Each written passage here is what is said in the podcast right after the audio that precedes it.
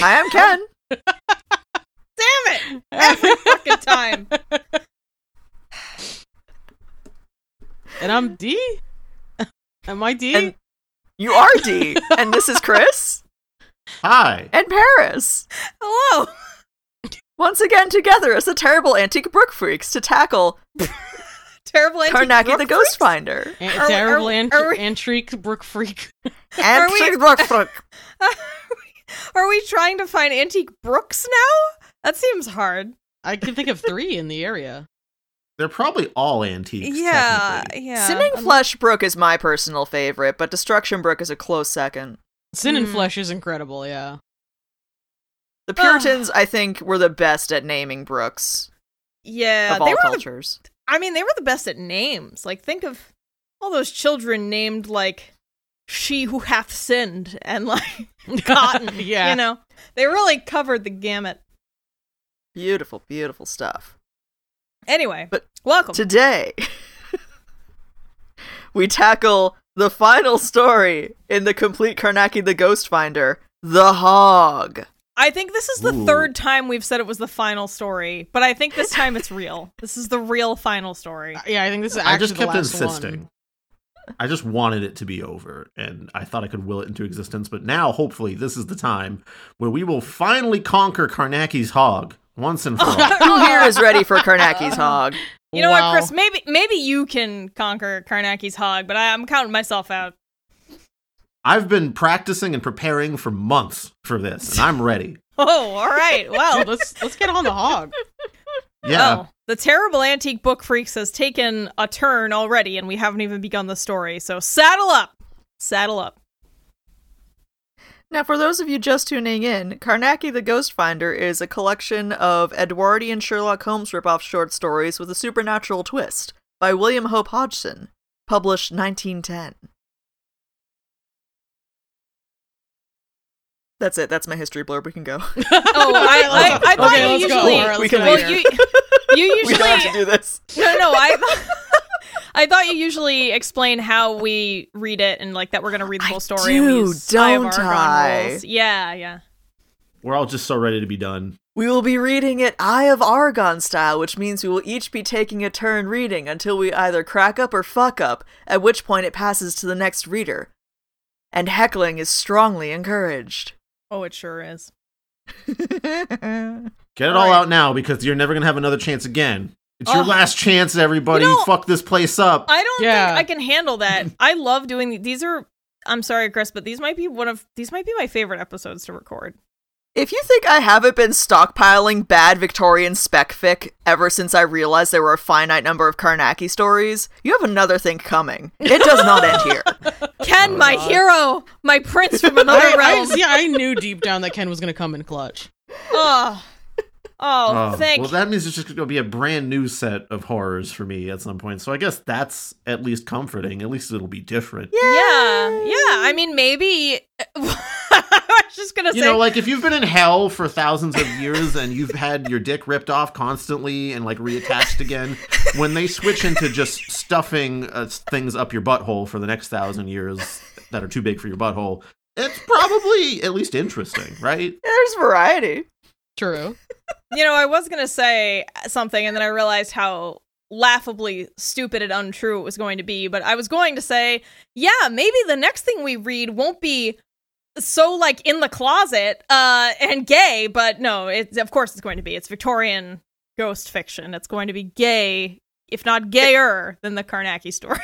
Yeah, it's Victorian fiction curated by me specifically, so I'm very sorry, but this trend is going true. to continue. That's true. No, it's great. It's a good time. uh all right, so we never ever can figure out, like, who should start, uh and I can't remember who started last time. Do we have Uh, Dee, have you started an episode? I don't think I have, honestly. Hey, you know what? You want to get up on the hog first? I'm gonna get up on the fucking hog. Nice! I'm picturing it as one of those, like, mechanical bulls in bad restaurants. Yeah, but it's a hog. Yeah. There was that one bar that was on Bar Rescue that had the whale. What? Yeah, oh, it didn't really make that's up. That's in New Bedford, isn't it? Isn't yeah. it? New Bedford? Yeah, oh, that was that was Lee Bads, which has changed operation twice, I think. We had a mechanical whale restaurant in our very own city, and we never went.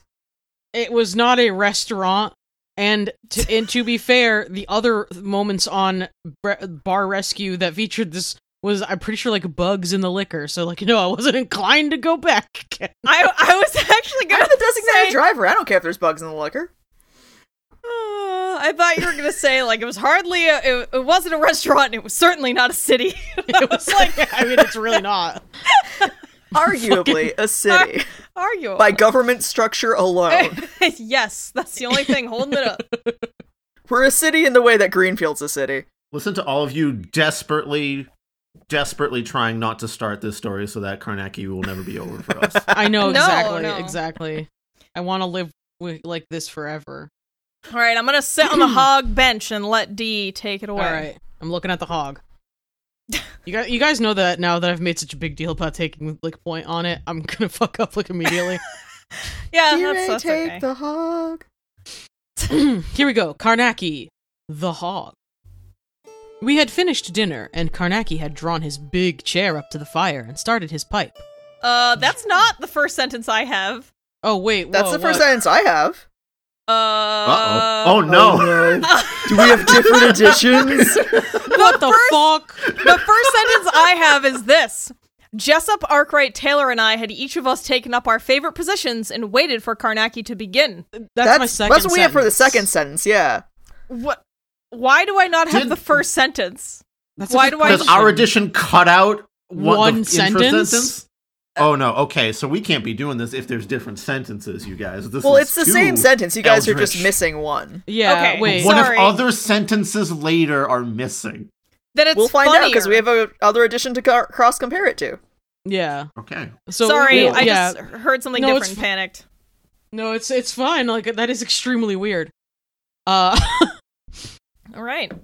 Jessup, Arkwright, Taylor, and I had each of us taken up our favorite positions and waited for Carnacki to begin. My favorite position was hog. doggy style, was hoggy style. Yeah. Hoggy style. What I'm going to tell you about happened in the next room, he said, after drawing at his pipe for a while. It has been a terrible experience. Doctor Witten first brought the case to my notice. We'd been chatting over a pipe at the club one night about an article in the Lancet, and Witten mentioned having just such a similar case in a man called Baines. I was interested at once. It was one of those cases of a gap or flaw in a man's protection barrier, I call it. Yeah? Once the condom broke. Yeah. a, a failure to be what I might term efficiently insulated, spiritually, from the outer monstrosities. You know, those I feel like you could wounds. go down to any crystal shop today and have this exact same conversation.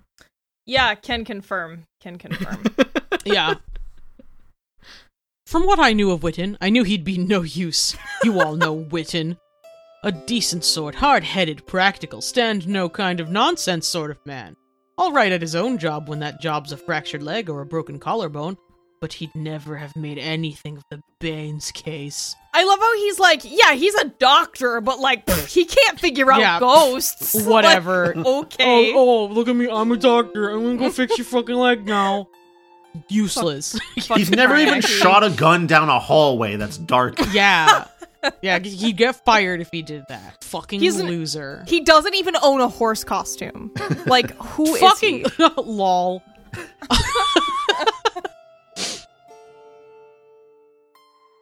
For a space, Carnacki puffed meditatively at his pipe, and we waited for him to go on with his tale. I told Witten to send Baines to me, he resumed, and the following Saturday he came up. A little sensitive man. I liked him as soon as I set eyes on him. After a bit, I got him to explain what was troubling him and questioned him about what Doctor Witten had called his dreams. They're more uh, than dreams, he said. No, They're so no, real that no, they're actual no, experiences no, no. to me. No, it's amazing. Let it happen. I'm behind this vocal choice. I'm, I'm Ken, supporting this one. Let it happen. I support. This is majority rules. Let it continue. They're oh, simply God. horrible, and yet there's nothing very definite in them to tell you about. They generally come just as I am going off to sleep. I'm hardly over before suddenly I seem to have got down into some deep, vague place. Some inexplicable and frightful horror all about me. I can never understand what it is. For I never see anything, only I always get a sudden knowledge like a warning that I have got down into some terrible place. A sort of hell place, I might call it. Yes, Hell Place. No, instead of just Hell. Welcome to Hell Place. It's actually the sequel to Melrose Place. Yeah, it takes place in the early two thousands, yeah. And then goes into now. Is Hell Place where Pinhead lives? Yeah, yeah, that's where he is. That's his uh five oh eight Hell Place. Uh, yeah, six six six six Hell Place apartment. Six six six Hell uh, Place. Four twenty. Uh, four twenty sixty nine. There, got him. Uh, where I've no business ever to have wandered, and the warning is always insistent, even imperative. I must get out, get out, or some enormous horror will come at me, bro. Wow. Some demon wanna, is wanna like, fall. Some demon is like, bro, bro. Come at me, scrub lord, I'm ripped. I'm a giant hog. You can't stop me. Can't you pull yourself back? I asked him. Can't you wake up? Can't you pull out? It's no. easy, man. Just Can't do it. Like, I don't see what the problem is. It's the easiest way to do it. Or you could yeah. just, like, get a barrier without a flaw in it. Yeah. D- like, a responsible one, but, then I can't but, feel anything, and, like, it just... it's not, it's not I need to feel the ghosts! Come on! Yeah, I need to feel the edges of horror. What the fuck no. are you talking about? No, he told me. That's just what I can't do, try as I will. I can't stop going along this labyrinth of hell, as I call it to myself, towards some dreadful unknown horror. The warning is repeated ever so strongly, almost as if the live me of my waking moments was awake and aware. Something seems to warn me to wake up, that whatever I do, I must wake up. Oh, fuck. I must fuck. Uh... God, I must fuck. I gotta fuck. I can't pull out. It's all over. I live to fuck. I have to fuck. It. I live to fuck, and I have to fuck to live. I woke up, and it's all over me. It's everywhere.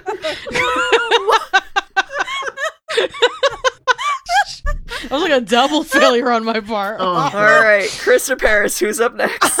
I'll do it. I'll do it. All right, all right. Good luck, Chris.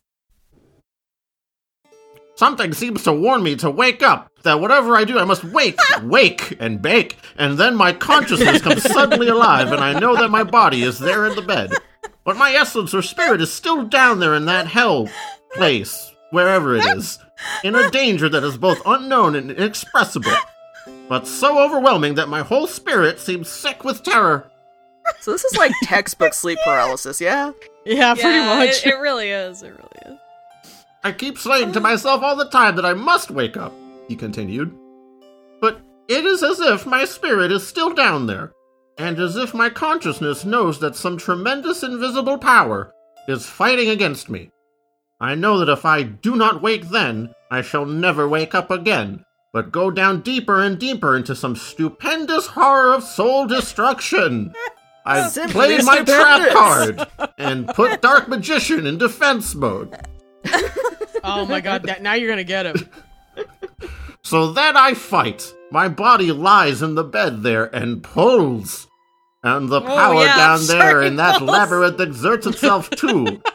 So that a feeling of despair greater than any I have ever known on this earth comes on me. No oh, shit. No. Oh no. What was that about this being the best Carnacki? Yeah, this is the best one so no far. No one said best, they just said scariest. I know that if I give way and cease to fight and do not wake, then I shall pass out. Out to that monstrous horror which seems to be silently calling my soul to destruction. Then I make a final stupendous effort, he continued, and my brain seems to fill my body like the ghost of my soul. What? I can even open my eyes and see with my brain. Or consciousness out of my own eyes. What the fuck? You're seeing with your brain twenty-four seven. Yeah, I... Okay. I can see the bedclothes, and I know just how I am lying in the bed. Yet the real me is down in that hell in terrible danger. Can you get me? He asked. Okay, come get me. No, Mom, they're, mom, mom, they got beer. You gotta come get me. I'm oh, in the hell Mom, place. Hell, I'm... hell is scary. Mom, hell is scary. Come get me. Get me. Mom, they're watching a scary movie. Do, do you guys realize that he did the Carnacki thing at Carnacki? Yes, I did. Yeah. So the next line is actually great because Carnacki goes, perfectly, I replied. Uh, can well, you possibly understand? Well, you know, he went on, I fight and fight. Down there, in that great pit, my very soul seems to shrink back from the call of some brooding horror that impels it silently a little further. Always a little further round a visible corner, which if I once pass, I know I shall never return again to this world. Desperately I fight brain and consciousness fighting together to help it. The agony is so great that I could scream were it not that I am rigid and frozen in bed with fear. Oh yeah, rigid. Then, just when my strength seems almost gone, soul and body win and blend slowly. And I lie there worn out with this terrible, extraordinary fight. I have still a sense of a dreadful horror all about me, as if out of that horrible place some brooding monstrosity had followed me up and hangs still and silent and invisible over me, threatening me there in my bed. Do I make it clear to you? He asked. It's like some monstrous presence. Yes, I said. I follow you. The man's forehead was actually covered with sweat, so keenly did he live again through the horrors he had experienced. After a while, he continued. Now comes the most curious part of the dream, or whatever it is, he said. There's always a sound I hear as I lie there exhausted in the bed. It comes while the bedroom is still full of the sort of atmosphere of monstrosity that seems to come up with me when I get out of that place. I hear the sound coming up out of that enormous depth, and it is always the noise of Pigs. Pigs grunting, you know. It's just simply dreadful. The dream is always the same. Sometimes I've had it... Dreadful oinking. Yeah, this is bizarre. Okay. Sometimes I've had it every single night for a week, until I fight not to go to sleep, but of course I have to sleep sometimes. Are you, are you eating bacon every day? And is this just the soul of the pig you ate? Fucking with you. The squeak of your greasy little heart still trying to beat amidst the bacon wrapped around it. Ten points to Ken. Yeah. I think that's how a person might go mad, don't you? He finished. I nodded and looked at his sensitive face. Poor beggar. He had been through it, and no mistake. Tell me some more, I said. The grunting. What does it sound like exactly? A pig, dude! What are you not listening? it, Carnacki's a city slicker. The you fuck is it all le- fucking killing me? Why is he so stupid? It, it's just like pigs grunting, he told me again. Only much more awful. There are grunts and squeals and pig howls, like you hear when their food is being brought to them at a pig farm. You know those large pig farms where they keep hundreds of pigs? As opposed to the pig Who farms? Needs this much assistance to figuring out where pigs come from? Okay, quick theory. This story was written immediately after William Hope Hodgson, for whatever reason, had to go to a pig farm. It was just so completely disgusted by everything he experienced there. He immediately came home and typed this up. He hated that shit. Wait, are you, oh are, you God. are you serious or are you making that up? That's my theory. Oh, okay, okay, okay. Uh, I think that's a good theory. City solid. Slicker encounters pigs for the first time. Yeah, very, very, very solid. It all blends t- in a queer, horrible way. I've heard it. A sort of swinish, clamoring melody that grunts and roars and shrieks and chunks of grunting sounds, all tied together with squealings and shot through with pig howls. I've sometimes thought there was a definite beat in it. For every now and again, there comes a gargantuan grunt, breaking through the million pig-voiced roaring, a stupendous grunt that comes in with a beat. Can you understand me? It seems now to shake everything. Now I just want, like, everything. A dubstep remix where all, like, the industrial sounds are replaced with, like, varying pig grunts, like a keyboard full of pig grunts. Don't worry, Ken. Oh, I've already, already Future Chris has already added that in. I'm just letting okay, you know. Okay, thank God. Future Chris took notes, yeah. Thank you, Future Chris. That has to already exist out there. I will check with Tanner, but, like, there's gotta be a pig squeal, pig noise project somewhere. It's called Job It's called Job for a Cowboy. Yeah. uh. It seems to shake everything. It's like a spiritual earthquake. The howling, squealing, grunting, rolling clamor of swinish noise coming up out of that place... and then the monstrous grunt rising up through it all. I feel like I've said this already, but I really want to sell it to you. Swinish clamoring. I, I see. That was my vocabulary for the day. I like to. Okay. Well, an ever-recurring beat out of the depth, the voice of the swine, mother of monstrosity, beating up from below through all the chorus of mad swine hunger.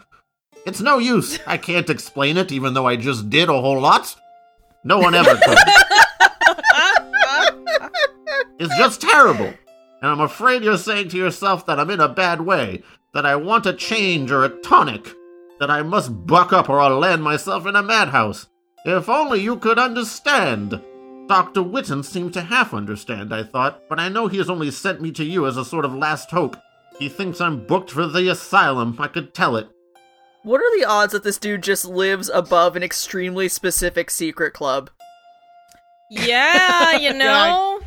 Yeah, you can't be, be a pig before five p.m. You might, you might be onto it. Onto something there.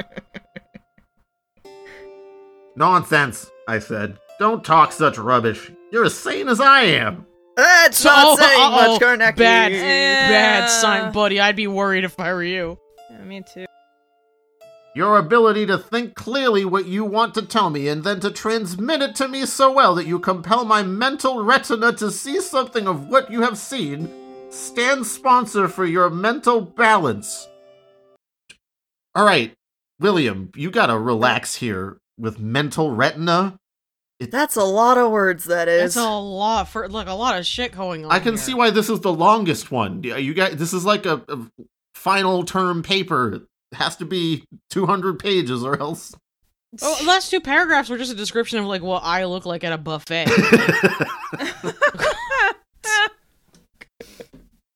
I'm going to investigate your case, and if it is what I suspect, one of those rare instances of a flaw or gap in your protective barrier, what I might call your spiritual insulation from the outer monstrosities, I've no doubt we can end the trouble, but we've got to go properly into the matter first, and there will certainly be danger in doing so.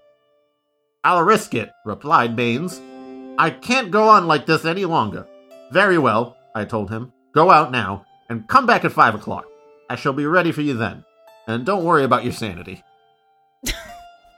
You're all right, and we'll soon make things safe for you again. Just keep cheerful, and don't brood about it. I put in the whole afternoon preparing my experimenting room, across the landing there, for his case. When he returned at five o'clock, I was ready for him and took him straight into the room. It gets dark this now, about six thirty. Yeah, I, I had the gags all prepared. You put on his Dom jeans. Dom chaps. It gets dark now, about six thirty, as you know, and I had just nice time before it grew dusk to finish my arrangements. I prefer always to be ready before the dark comes. Baines touched my elbow as we walked into the room. There's something I ought to have told you, he said, looking rather sheepish. I've come so... Up! There it is. I said I've uh, somehow. He wants, he wants to fuck Carnacki in the pig Dude, outfit. He, he, oh my god, yeah. He's just like, oh, I just squeal like a little piggy. What are you going to do about it? Turns out I'm a pig bottom, Carnacki. How do you... Carnacki, I'm just, oh, I grunt and squeal. Like, oh, can you help me? Carnacki, how do you, how do you like your bacon? I don't like your bacon over hard. It's There's like, something I ought to have told you, he said, looking rather sheepish. I've somehow felt a bit ashamed of it.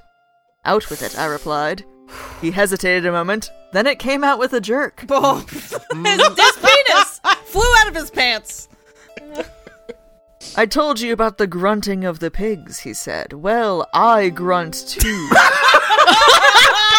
Called yep, it. Spot on. Called Why it. We always oh, predict this. We're oh, always trying to come oh in here like, no, this God. is going to be fine. It's cool. Oh, and every time, God. every story, it's some weird sex thing. He's vibrating Maybe ships. Maybe this will be the normal He's... one. No, we all not. Carnacki, we all I know grunt it's down here. We all grunt now. Grunt for you, Carnacki. Uh. I know it's horrible. When I lie there in bed and hear those sounds after I've come up, I just grunt back as if in reply. I'm sorry? I can't stop myself. I just do it. Something makes me. I can't fucking handle it. I, I never know. told Doctor Witten that. I couldn't. I'm sure now you think no me mad, shit. He concluded. He looked into my face, anxious and queerly ashamed. Holy. We don't even have to make jokes. Yeah, no, this is fine. I mean, they're just gonna have... They're... This is gonna be sex stuff. There ha- It has to be. There's no other alternative. It's only the natural sequence of the abnormal events, and I'm glad you told me, I said, slapping him on the back. Buddy old pal. you, big, you great big homo, you. It's just like football. It's not gay if you hit him. I heard that from someone smart. It follows logically on what you had already told me. I have had two cases that in some way resembled yours. What happened, he asked me. Did they get better? One of them is alive and well today, Mister Baines, I replied. The other man lost his nerve, and fortunately for all concerned, he is dead. uh, we don't want any thanks. cowards living around here. thank thank God that stupid son of a bitch killed himself. Good. Fortunately, he's Good. dead. I'm glad. G- Good God. I shut the door and locked it as I spoke, and Baines stared round, rather alarmed, I fancy, at my apparatus. Oh, I think everyone would be, yeah. What are you going to do? He asked. Will it be a dangerous experiment? Dangerous oh, no. enough. Dangerous enough, I answered, if you fail to follow my instructions absolutely in everything. Uh, this is some pig's dom sub stuff. Aww. Oh my oh, yeah. god. Oh yeah. I told Dude, you, he's fucking... a pig bottom. Oh. A B O people need to eat, eat your fucking heart out. You'll never, not even a, come close to this. We both run the risk of never leaving this room alive. Have I your word that I can depend on you to obey me whatever oh, happens? Oh, yeah. Yep. Mm.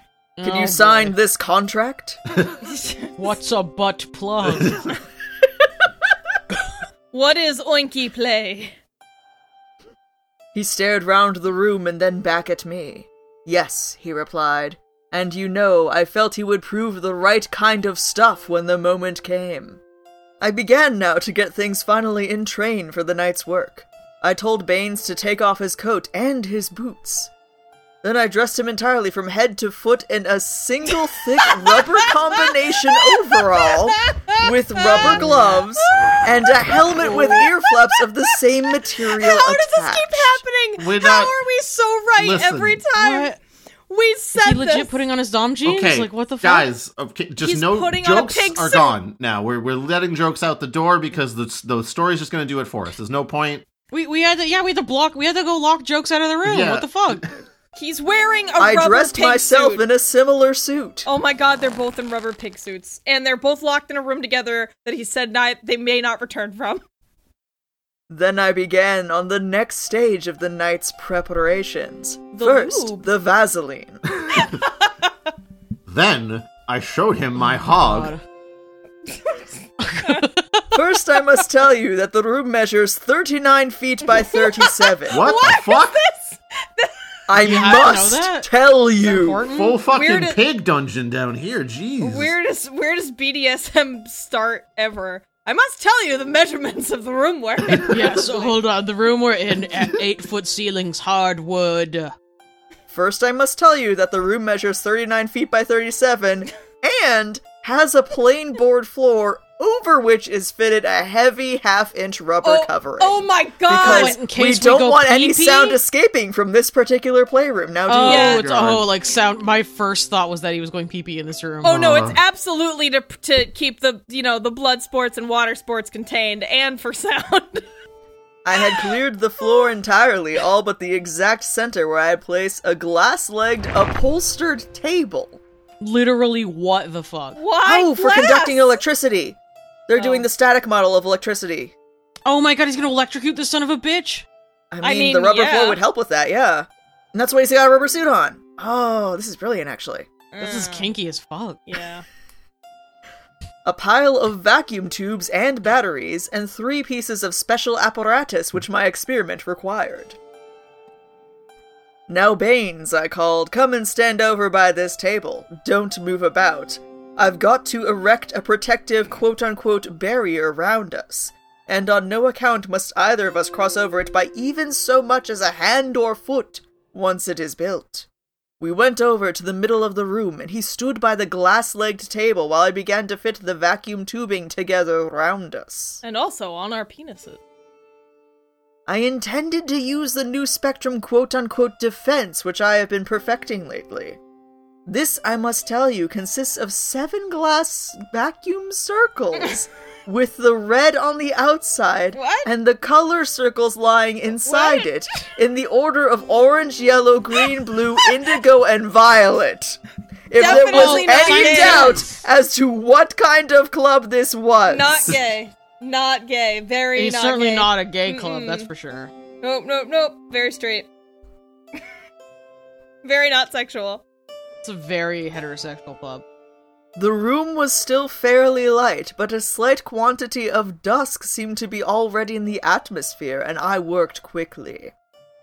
Suddenly, as I fitted the glass tubes together, I was aware of some vague sense of nerve strain, and glancing round at Baines, who was standing there by the table, I noticed him staring fixedly before him. He looked absolutely drowned in uncomfortable memories.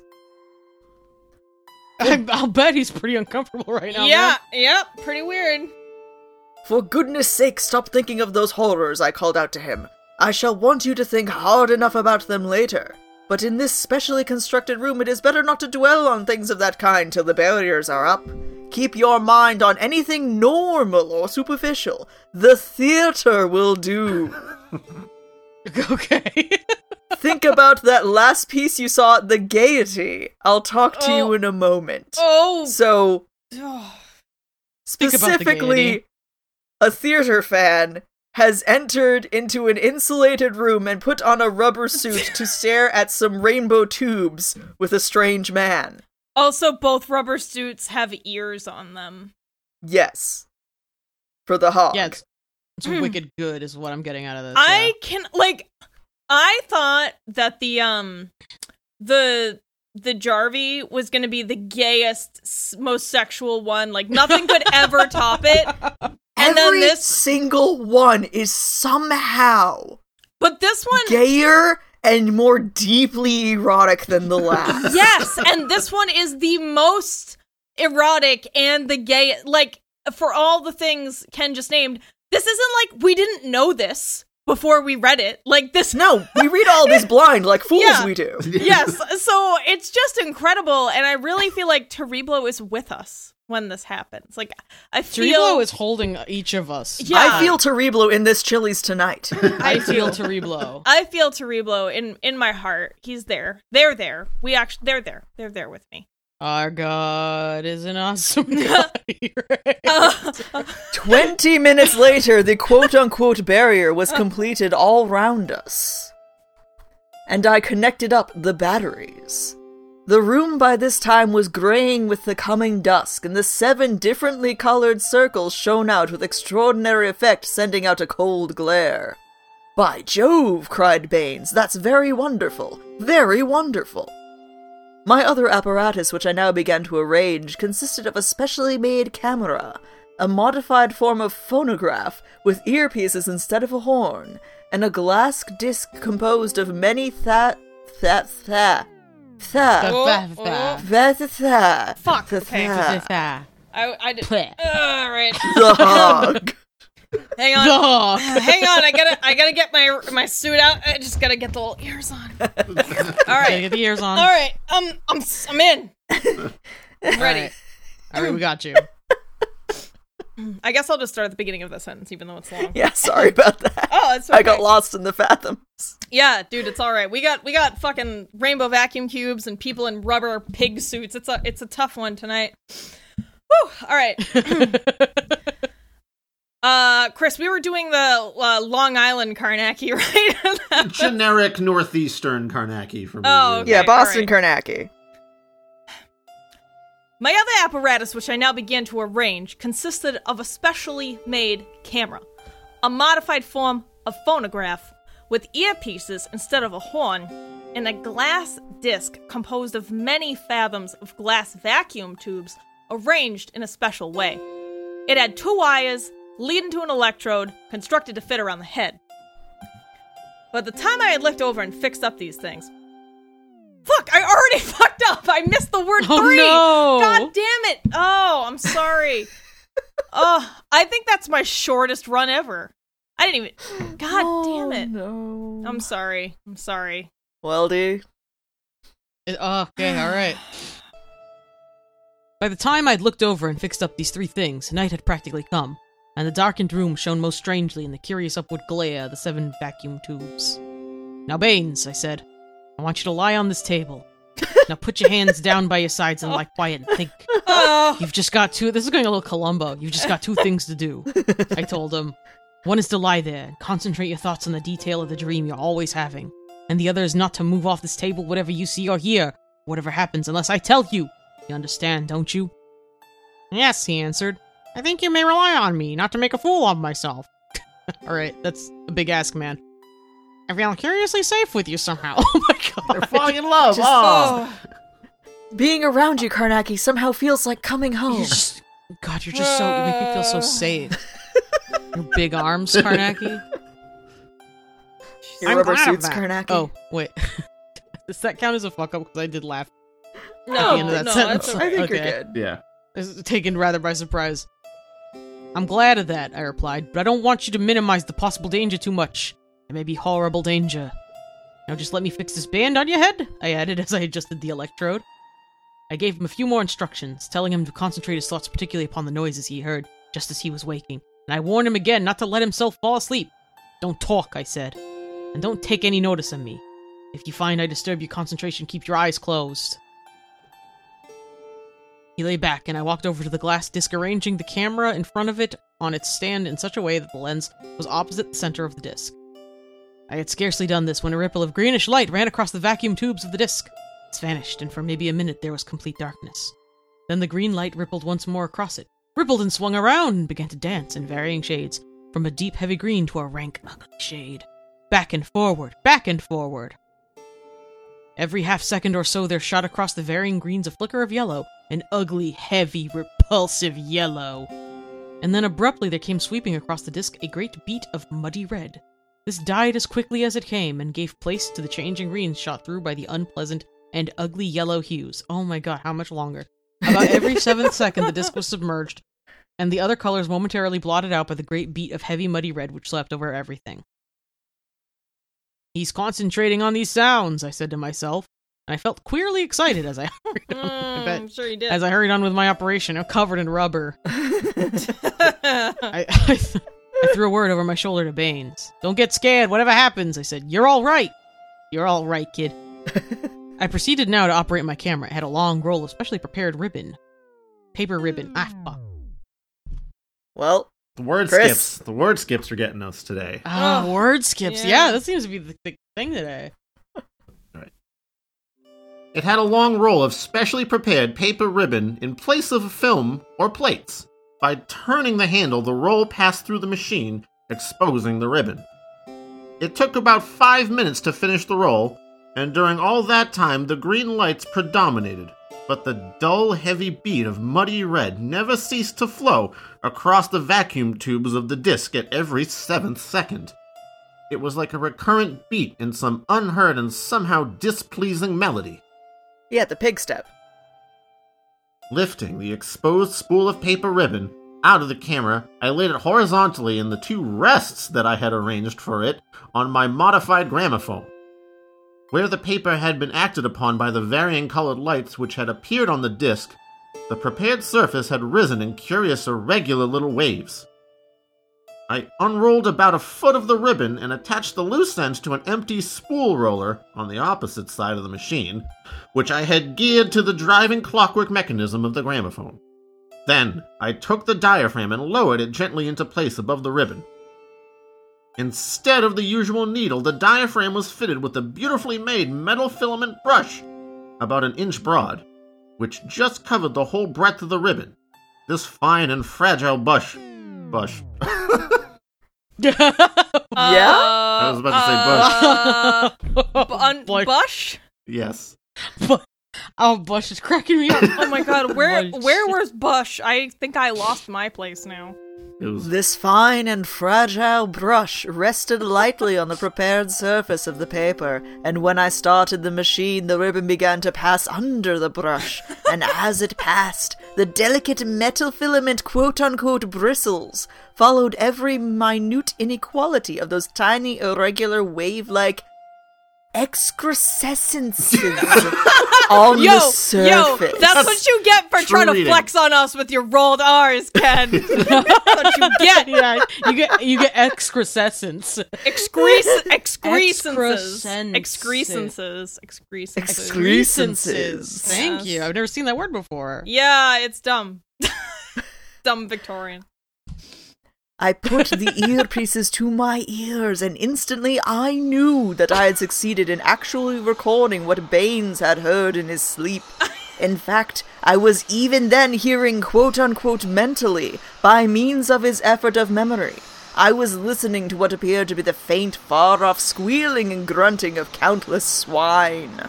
It was extraordinary, and at the same time exquisitely horrible and vile. It frightened me, with a sense of my having come suddenly and unexpectedly too near to something foul and most abominably dangerous. So strong and imperative was this feeling that I twitched the earpieces out of my ears, and sat a while staring round the room, trying to steady my sensations back to normality. Trying to think straight thoughts. Not gonna happen. The room looked strange and vague in the dull glow of light from the circles, and I had a feeling that a taint of monstrosity was all about me in the oh, air. A taint Just of monstrosity! Just yeah. straddling the whole room. I remembered what Baines had told me of the feeling he'd always had after coming up out of quote-unquote that place, as if some horrible atmosphere had followed him up and filled his bedroom. I understood him perfectly now, so much so that I had mentally used almost his exact phrase in explaining to myself what I felt. Turning round to speak to him, I saw there was something curious about the center of the quote-unquote defense. Now, before I tell you fellows any more, must I... Nope, I must explain that there are certain... Why is it so hard? Why is today why? so hard? God, why? It'll be a two-parter episode. Is this the true horror of the hog? Yeah. Now, before I tell you fellas any more, I must explain that there are certain, what I call, focusing qualities about this new defense I've been trying. The Sigsand Manuscript puts it something like this. Avoid diversities of color. Oh, nor wow. stand ye. Oh, the Sigsand Manuscript needs to fucking go to some training. Um, nor stand ye within the barrier of the color lights, for in color hath Satan a delight. Nor can he abide in the deep if ye adventure against him armed with red purple. So be warned. Neither forget that in blue, which is God's color in the heavens, ye have safety. So William Hope Hodgson went to a pig farm and coincidentally that same day learned about color theory and then came home and wrote this.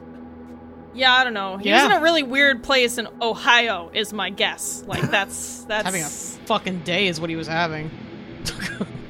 You see, from that statement in the Sigsand Manuscript, I got my first notion for this new defense of mine.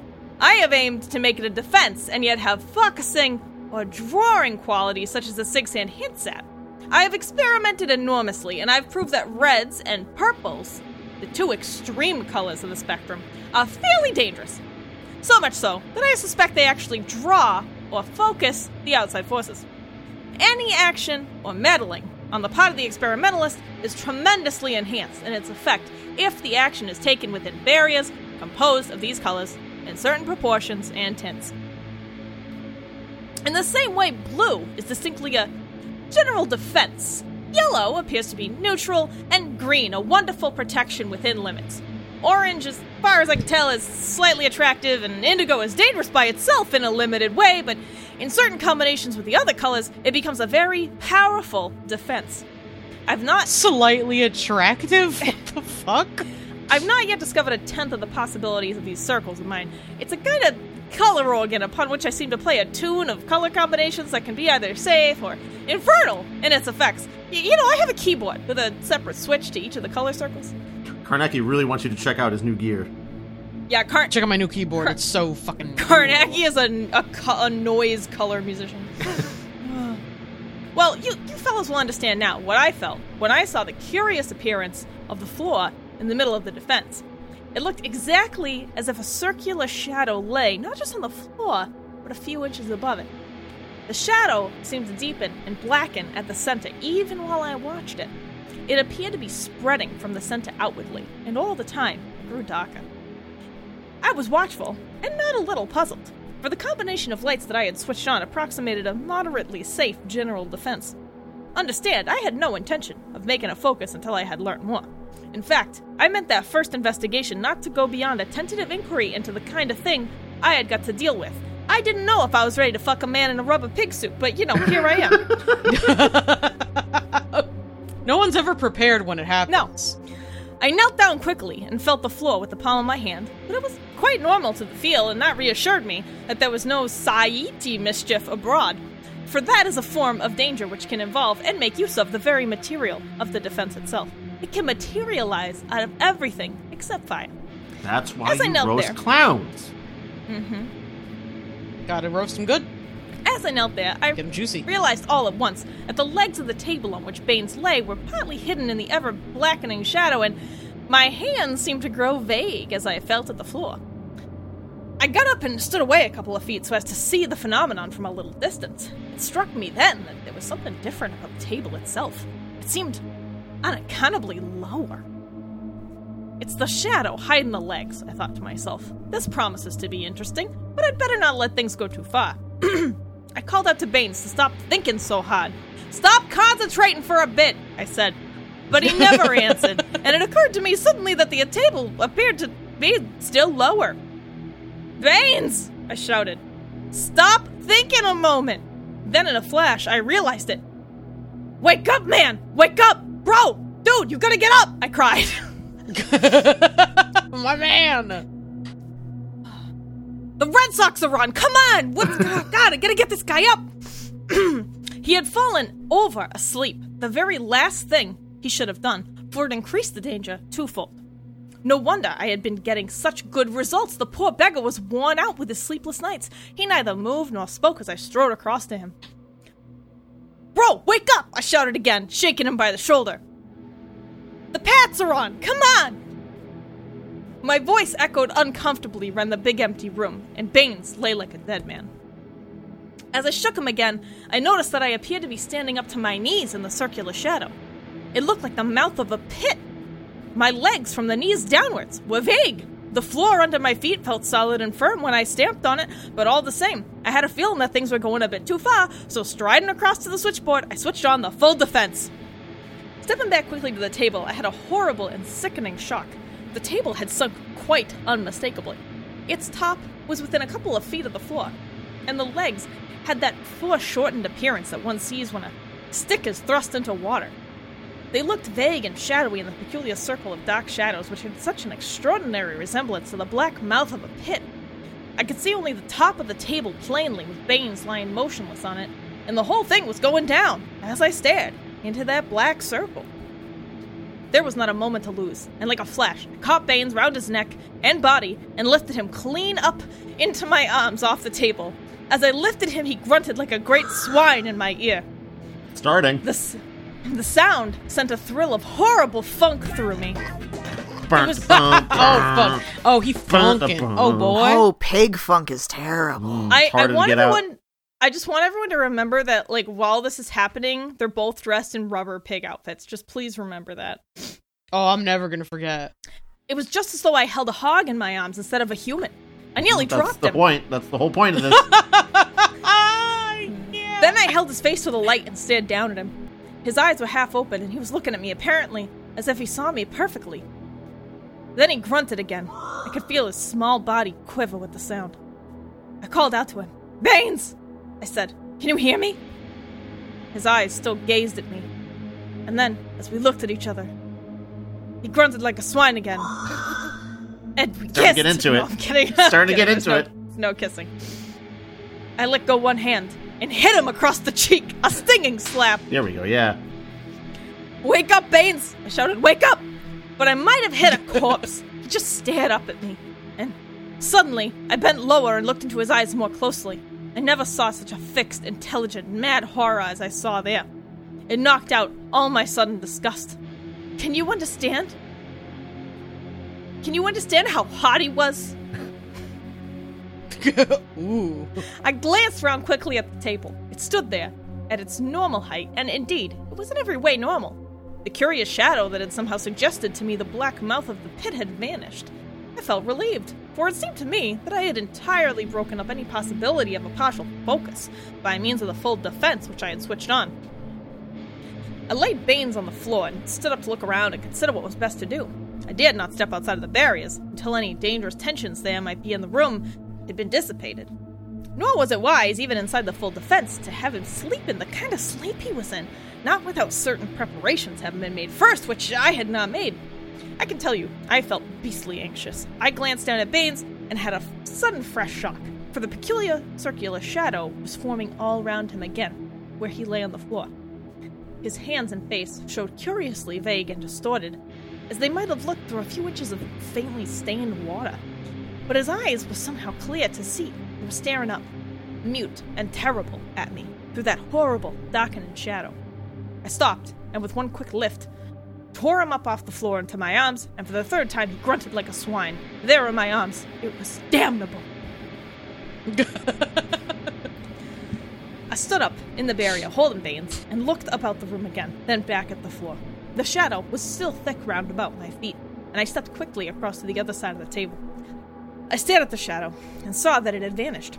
Then I glanced down again at my feet, and had another shock, for the shadow was showing faintly again, all around where I stood. I moved the pace, and watched the shadow become invisible, and then once more, like a slow stain, it began to grow about my feet. I moved again a pace, and stared around the room, meditating a break for the door. And then, in that instant, I saw that this was certainly... Damn it. Ah, this would be certainly, not this would certainly be. Sorry. You're free! There ends, there ends the whatever that was. Mm. Whatever the hell that was. Whatever the fuck was going on. I mean, it sounds like... It sounds He's just like... tenderly gazing into his pig-bottom's face. I mean... Begging I, him to wake yeah. up. I, yes, I hate to and... tell you this, Paris, but there's thirty-three more pages of this still. It has oh, not okay. ended. We've only gotten through fifteen so far. We... I mean, that's not... That's okay. I mean, I, I stopped because I fucked up, Chris. I moved again a pace and stared around the room, meditating a break for the door. And then, in that instant, I saw that this would be certainly impossible, for there was something indefinite in the atmosphere of the room. Something that moved, circling slowly about the barrier. I glanced down at my feet and saw that the shadow had grown thick about them. I stepped a pace to the right, and as it disappeared, I stared again round the big room, and somehow it seemed tremendously big and unfamiliar. I wonder whether you can understand. As I stared, I saw again the indefinite something that floated in the air of the room. Tonight. Hello. Oh Lord. I can hear it. I watched it, it steadily. I can hear it. Fuck. I watched it steadily for maybe a minute. It went twice completely around the barrier in that time, and suddenly I saw it more distinctly. It looked like a small puff of black smoke. And then I had something else to think about, for all at once I was aware of an extraordinary feeling of vertigo, and in the same moment a sense of sinking. I was sinking bodily. This guy just did, like, fucking... What, what's that thing you, you smoke and you go through the floor? Not sage. Uh, salvia? Uh, salvia, thank you, yeah. That sounds like a bad time. I, everyone I've known who's done salvia describes their body sinking through the floor. Really? I literally sickened as I glanced down. He vomited, bro? For I saw in that moment that I had gone down, almost up to my thighs, into what appeared to be actually the shadowy, but quite unmistakable mouth of a pit. Do you understand? I was sinking down into this thing with Baines in my arms. You mean the love you have for him? Snow Patrol! That has been developing? Yeah. It is Snow a Patrol wicked Snow Patrol moment, D. Yeah. You are so right. A feeling of furious anger came over me. I- intimidate my sub, will you? And I swung my right boot forward with a fierce kick. I kicked nothing tangible, for I went clean through the side of the shadowy thing and fetched up against the table with a crash. I had come through something that made all my skin creep and tingle, an invisible vague something which resembled an electric tension. I felt that it, if it had become stronger, I might not have been able to charge through as I had. I wonder if I make it clear to you? I whirled around, but the beastly thing had gone, yet even as I stood there by the table, the slow graying of a circular shadow began to form again about my feet. I stepped to the other side of the table and leaned against it for a moment, for I was shaking from head to foot, with a feeling of extraordinary horror upon me that was in some way different from any kind of horror I have ever felt. It was as if I had in that one moment been near something no human has any right to be near, for his soul's sake. And abruptly I wondered whether I had not felt just one brief touch of the horror that the rigid Baines was even then enduring as I held him in my arms. If I'm just here... Outside of the barrier, there were now several of the curious little clouds. Each one looked exactly like a little puff of black smoke. They increased as I watched them, which I did for several minutes. But all the time as I watched, I kept moving from one part to another of the defense, so as to prevent the shadow forming round my feet again. Presently, I found that my constant changing of position had resolved into a slow, monotonous walk round and round, inside the defense, and all the time I had to carry the unnaturally rigid body of poor Baines. It began to tire me, for though he was small, his rigidity made him dreadfully awkward and tiring to hold, as you can understand. Yeah? Is that, I, yeah. Is that what made it awkward? A little, it was like a bit of a weird situation, yeah. Yet I could not think of what else to do, for I had stopped shaking him or trying to wake him, for the simple reason that he was as wide awake as I was mentally, though but physically inanimate, through one of those partial spiritual disassociations which he had tried to explain to me. Now, I had previously switched out the red, orange, yellow, and green circles, and had on the full defense of the blue end of the spectrum. I knew- oh god, this is, is, this is like that one girl you knew in high school who's trying to sell you on fucking, like, color therapy. Oh, oh god, yeah. I knew that one of the... Re- blue cures cancer. I knew that one of the repelling vibrations of each of the three colors, blue, indigo, and violet, were beating out protectively into the space. Ah, fuck. Oh, that got me. You got a long way through it, though. it, it was just... I don't know. Something about the way beating out protectively into space just really trembled me up. Trembled. Yeah, yeah, wow. We're, we're it fucking now. Fire, firing on all cylinders today. Good god. Now I had previously switched out the red, orange, yellow, and green circles and had on the full defense of the blue end of the spectrum. I knew that one of the repelling vibrations of each of the three colors, blue, indigo, and violet, were beating out protectingly into space, yet they were proving insufficient, and I was in the position of having either to take some desperate action to stimulate Baines to an even greater effort of yeah? Oh, no. Than yeah? I judged him to be making. Manu- yeah? Manually stimulating Baines, are oh, we? Oh, wow. Yep. It's fine. Everything's fine. Or else to risk experimenting with fresh combinations of the defensive colors. You see, as things were at that moment, the danger was increasing steadily, but plainly from the appearance of the air of the room outside the barrier, there were some mighty dangerous tensions generating. While inside the danger was also increasing, the steady recurrence of the shadow proving that the defense was insufficient. In short, I feared that Baines in his peculiar condition was literally a doorway into the defense, and unless I could wake him or find out the correct combinations of circles necessary to set up stronger repelling vibrations against that particular danger, there were very ugly possibilities ahead. I felt I had been incredibly rash not to have foreseen the possibility of Baines falling asleep under the hypnotic effect of deliberately paralleling the associations of sleep. Unless I could increase the repulsion of the barriers or wake him there was very... There was every likely fuck. no, no. Unless I could increase the repulsion of the barriers or wake him, there was every likelihood of his having to nope of having to choose. Oh no! Oh, fuck God me. Damn it! uh... I believe in you, Paris. Okay, all right. Going, going to my knack, my knack place. Unless I could increase the repulsion of the barriers or wake him, there was every likelihood of having to choose between a rush for the door, which the condition of the atmosphere outside the barrier showed to be practically impossible, or a throwing him outside the barrier, which of course was equally not possible. All this time, I was walking round and round inside the barrier when suddenly I saw a new development of the danger which threatened us. Right in the center of the defense, the shadow had formed into an intensely black circle, about a foot wide. This increased as I looked at it. It was horrible to see it grow. It crept out in an ever-widening circle till it was quite a yard across. Quickly, I put Baines on the floor.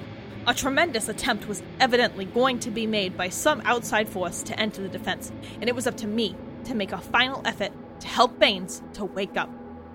I took out my lancet and pushed up his left coat sleeve. Here's the blood play I predicted earlier. Here we go. What I was going to do was a terrible risk, I knew, for there is no doubt that in some extraordinary fashion, blood attracts. The Sigsand mentions it particularly in one passage, which runs something like this. In blood there is the voice which calleth through all space, ye monsters and ye deep, hear and hearing they lust. You know, likewise... It's irre- hath, irregular stuff. Hath it a greater power to reclaim backward ye soul that doth wander foolish adrift from ye body, in which it doth have natural abiding. But woe unto him that doth spill ye blood in ye deadly hour, for there will surely monsters that shall hear ye blood cry. You know, yada yada. That risk I had to run. I knew. That's my favorite part of yeah. Bloodborne. I is when Carnacki puts a guy in rubber and holds him. Yeah, where's that boss fight? I missed that. Wow. Is that in Yharnam? Or under Yharnam? God damn it. Fucking nerds. Ken is like, you better not all understand that reference. I knew that the blood would call to the outer forces, but equally, I knew that it should call even more loudly to that portion of Bane's essence that was adrift from him, down in those depths. Before lancing him, I glanced at the shadow. It had spread out until the nearest edge was not more than two feet away from Bane's right shoulder, and the edge was creeping nearer, like the blackening edge of burning paper, even when I stared. The whole thing had a less shadowy, less ghostly appearance than at any time before, and it looked simply and literally like the black mouth of a pit. Now, Baines, I said, pull yourself together, man. Wake up. And at the same time as I spoke to him, I used my lancet quickly, but superficially. I watched the little red spot of blood well up, then trickle down his wrist. Damn it, that's round his wrist. Fuck. God, oh, God. Damn it. Well, because I was thinking about making a joke about him, like, taking his dick out when the blood came out, so I think I just, I fucked myself up there. I shouldn't have thought about jokes. Yeah. I told you guys, we got a lot of jokes out of the room. We're going to get through this. I know. Guys, joke, guys, get jokes out of here. We're all in terrible form tonight, really. Uh, yeah, this here. is, this is horrendous. We're getting hogged over here. That's what I'm going to call no. it. Whenever we're having a bad time, it's going to be called getting hogged. No. I watched the little red spot of blood well up, then trickle round his wrist and fall to the floor of the defense. It's in quotes. And in the moment that it fell, the thing that I feared happened.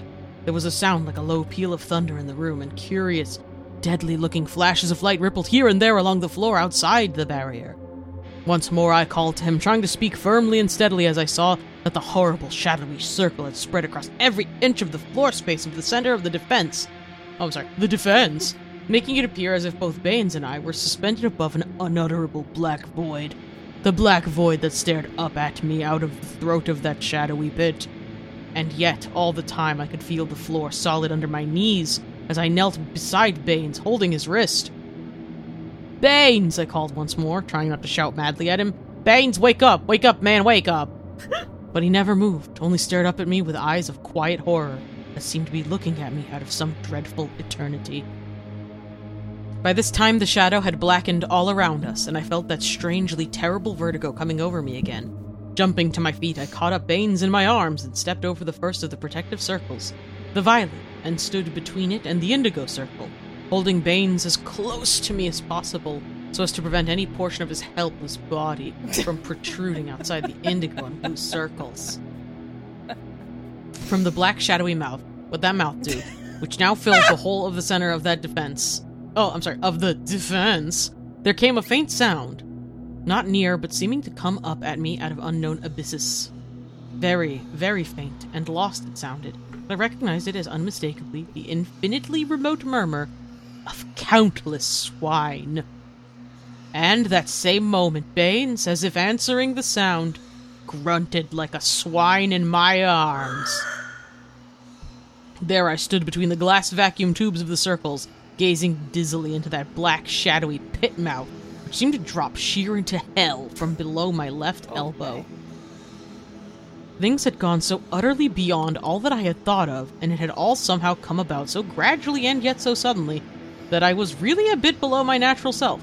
I felt mentally paralyzed, and could think of nothing except that not twenty feet away was the door and the outer natural world, and here was I, face to face, some unthought of danger, and all adrift, what to do to avoid it.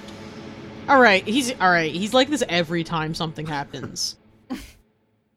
Like, like a guy cooks dinner and he's like, I'm mentally paralyzed. I've never been this way before. What is this? Alfredo sauce. I'm Alfredo sauce. Oh, wow. Amazing. That's a good one. That was really good. That Holy was shit, really good. Wow. Ten points to D. Ten points to D. Thank you. You fellows will understand this better when I tell you that the bluish glare from the three circles showed me that there were now hundreds and hundreds of the small smoke-like puffs of black cloud, circling round and round outside the barrier in an unvarying, unending procession. And all the time I was holding the rigid body of Baines in my arms, trying not to give way to the loathing that got me each time he grunted.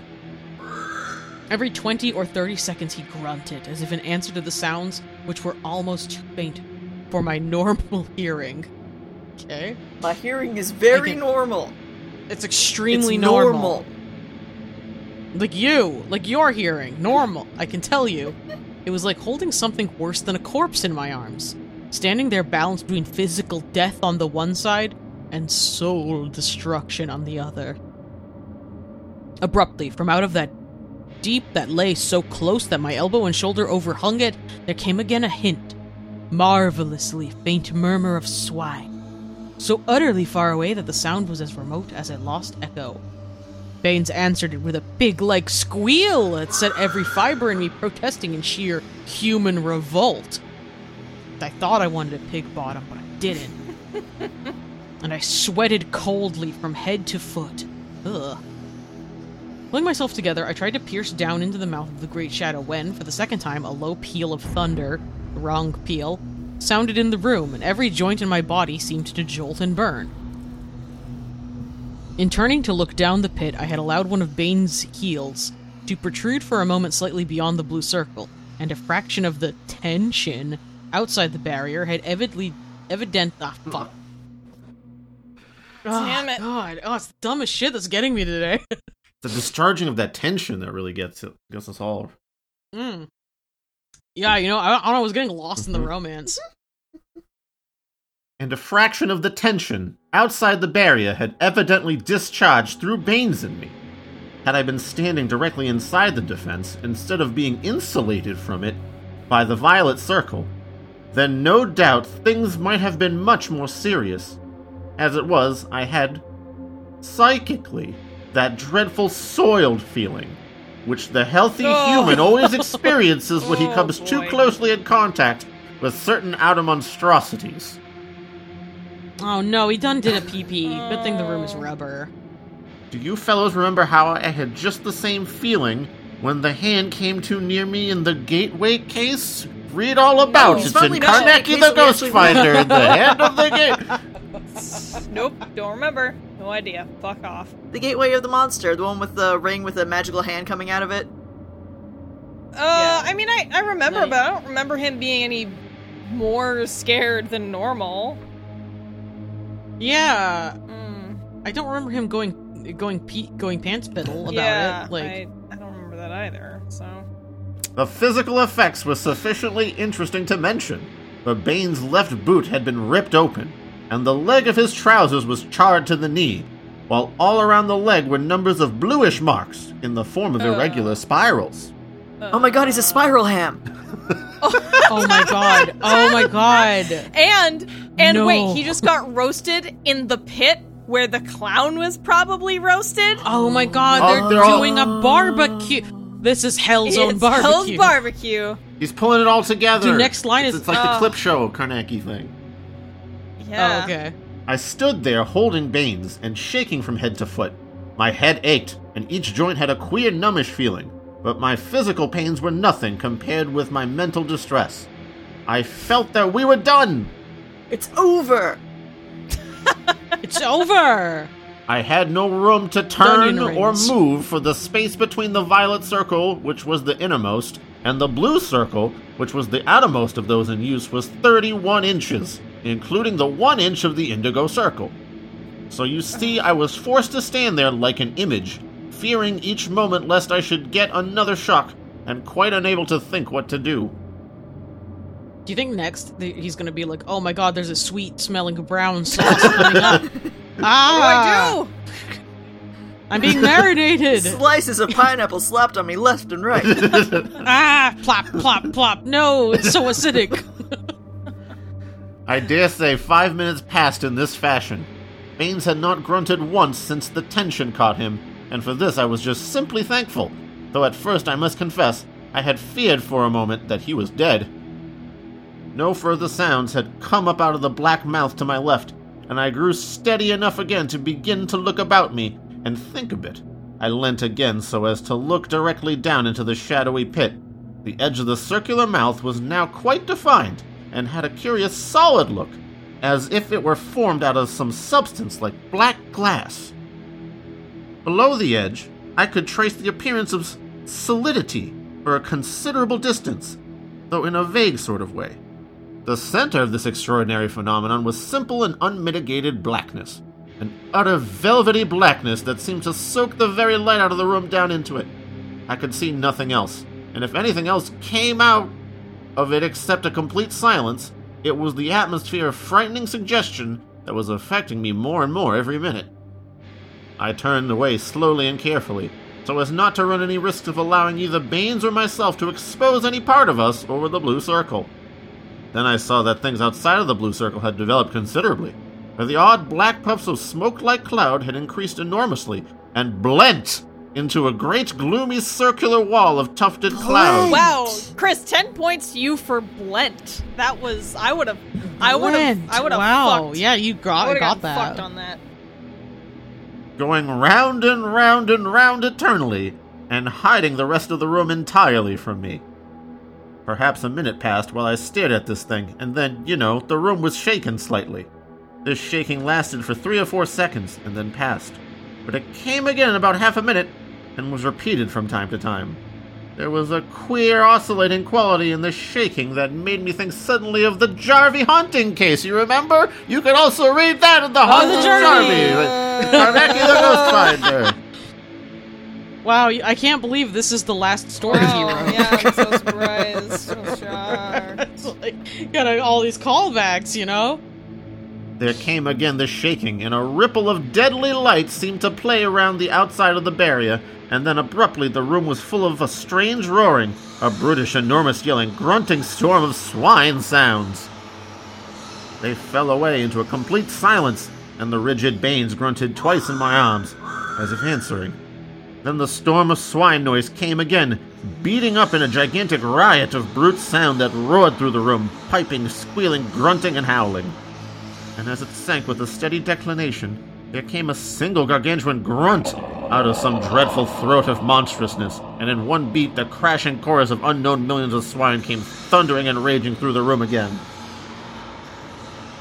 There was more in that sound than mere chaos. There was a mighty devilish rhythm in it. Suddenly it swept down again into a multitudinous swinish whispering and minor gruntings of unthinkable millions. Woo, wow. Nice work.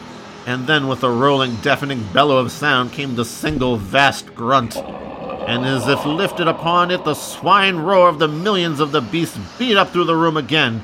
And at every seventh second, as I knew well enough without the need of the watch on my wrist, came the single storm beat of the great grunt out of the throat of unknowable monstrosity, and in my arms Baines the human grunted in time to the swine melody, a rigid grunting monster there in my two arms. No. This is so fucking hey. weird. This is I'm so gonna have to put in so many weird. fucking pig swine grunts in this. Oh god, the audio editing. I tell you, from head to foot, I shook and sweated. I believe I prayed, but if I did, I don't know what I prayed. I have never before felt or endured just what I felt standing there in that thirty-one inch space. I gotta tell you how big it is all the time. I'm with that grunting thing in my inches. Arms. You're never gonna take me nope. seriously unless I tell you exactly how big it is. And the hell melody beating up out of the great deeps. And to my right. Please, that the the hellity. Thank you. Oh my God, I can't even believe fucking I'm a Kurower over Carnacki's. Tensions that would have torn me into a bundle of blazing tattered flesh if I had jumped out over the barriers. And then, with an effect like a clap of unexpected thunder, the vast storm of sound ceased, and the room was full of silence and an unimaginable horror. This silence continued. I want to say something which may sound a bit silly, but the silence seemed to trickle round the room. I don't know why I felt it like that, but my words give you just what I seemed to feel as I stood there holding the softly grunting body of Baines. The circular, oh, gloomy wall of dense shit. black cloud enclosed the barrier as completely as ever, and moved round and round and round with a slow, eternal movement. And at the back of that black wall of circling cloud, a dead silence went trickling round the room, out of my sight. Do you understand at all? It seemed to me to show very clearly the state of almost insane mental and psychic tension I was enduring. The way in which my brain insisted that the silence was trickling round the room interests me enormously, for I was either in a state of approximating a phase of madness, or else I was, psychically, tuned to some abnormal pitch of awareness and sensitiveness in which silence had ceased to be an abstract quality and had become to me a definite, concrete element, much as, to use a stupidly crude illustration, the invisible moisture of the atmosphere became a visible and concrete element when it becomes deposited as water. I wonder whether this thought attracts you as it does me. You into this? you, you fucking you into this? this? You, in, you into this you liquid me? hell sound? Because it's like the newest thing. It's cool. Dude, dude the E P from Liquid Hell Sound? Unbelievable. So good. Very good. And then, you know, a slow awareness grew in me of some further horror to come. This sensation or knowledge or whatever it should be named was so strong that I had a sudden feeling of suffocation. I felt that I could bear... No breathing. Don't give a fuck if I caught my hog squealing. And then, okay, wait, uh, yeah. Hey, no, Chris, it's gonna be wicked easy, but can you edit in hog squealing to the tune of goes... Yes. Na, na, na, na, na, na, na. I can do that. Uh, I'm, I'm kidding, that's so much work. Oh, so painful to think about. I felt that I could bear no more, and that if anything else happened, I should just pull out my revolver and shoot Baines through the head, and wait, then myself. Holy shit, don't wait, do that! What? Wait, this is now the, the Carnacki snuff story? Like, what the what? fuck? Carnacki's like, I give up, this is fucking weird. No. Wow. Is that how the other guy died? And is that why I Carnacki so. was like, yeah, it was a very good thing, actually, that he died, coincidentally, while I was working on this case with him. Aw- Carnacki's a... S- Carnacki can't handle how gay he is, so he kills people. That's sad. God. Yeah, real real talk. Awesome that he died, personally, if you ask me. I think it's good. And then myself. And so end the whole dreadful business. This feeling, however, soon passed. Oh my God, Carnacki's literally like, this sucks. I, oh, fuck, man, I do have a gun. He's thinking about it, man. And I felt stronger and more ready to face things again. Also, I had the first, though still indefinite, idea of a way in which to make things a bit safer. I was too dazed to see how to shape to help myself efficiently. And then a low, far-off whining stole up into the room, and I knew that the danger was coming. I leant slowly to my left, taking care not to let Baines' feet stick over the blue circle, and stared down into the blackness of the pit that dropped sheer into some unknown from under my left elbow. The whining died, but far down in the blackness there was something, just a remote, luminous spot. I stood in a grim silence for maybe ten long minutes and looked down at the thing. It was increasing in size all the time and had become much plainer to see, yet was still lost in the far tremendous deep. Then, as I stood and looked, the low whining sound crept up to me again, and Baines, who had lain like a log in my arms all the time, answered it with a long animal-like whine that was somehow newly abominable. A very curious thing happened then, for all around the edge of the pit that looked so peculiarly like black glass, there came a sudden luminous glowing. It came and went oddly, smoldering queerly round and round the edge in an opposite direction to the circling of the wall of black tufted cloud on the outside of the barrier. There's so much queer smoldering in fanfiction. Mm-hmm. Yeah, so much queer smoldering. This peculiar glowing finally disappeared, and abruptly out of the tremendous deep I was conscious of a dreadful quality or atmosphere of monstrousness that was coming up out of the pit. If I said there had been a sudden waft of it, this would very well describe the actuality of it, but the spiritual sickness of distress that it caused me to feel I am simply stumped to explain to you. It was something that made me feel I should be soiled to the very core of me if I did not beat it off from me with my will. Wow. Wow. Yeah, yeah, yeah, that, yeah. That was a lot. It's extremely normal. I leant sharply away from the pit towards the outer of the burning circles. I meant to see that no part of my body should overhang the pit whilst the disgusting power was beating up of the unknown depths. And thus it was. Facing so rigidly away from the center of the defense, I saw presently a fresh thing, for there was something, many things I began to think, on the other side of the gloomy wall that moved everlastingly around the outside of the barrier. The first thing I noticed was a queer disturbance of the ever-circling cloud wall. This disturbance was within eighteen inches of the floor and directly before me. There was a curious puddling action in the misty wall, as if something were meddling with it. The area of this peculiar little disturbance could not have been more than a foot across, and it did not remain opposite to me, but was taken round by the circling of the wall. When it came past me again, I noticed that it was bulging slightly inwards towards me. And as it moved away from me once more, I saw another similar disturbance, and then a third and a fourth, all in different parts of the slowly whirling black wall, and all of them were no more than about eighteen inches from the floor. Wait, did the wall just grow a bunch of yes. dicks? Uh, I think so. Yes. I believe it did. When the first one came opposite me again, I saw that the slight bulge had grown into a very distinct protuberance towards me. Oh. You have to be, okay, come okay. on. Carnacki is fucking with us from the beyond the grave. This, th- I, I can't. I have no words.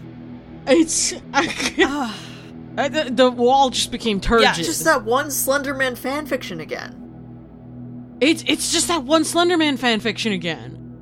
All around the moving wall, there had now come those curious swellings. Oh, boy. Yeah, that's what I say That's what I say mm-hmm. at the club. I'm like, hey, ladies, I think I feel a curious swelling coming on.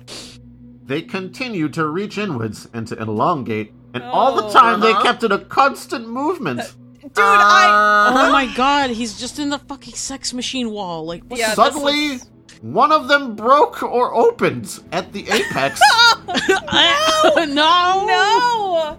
And there protruded through for an instant the tip of a pallid but unmistakable snout. Okay, we're watching an otherworldly dick wall give birth to this, a pig. That's what's happening right This is now. Just the new Hellraiser, right? Yeah, it must be Hellraiser nine.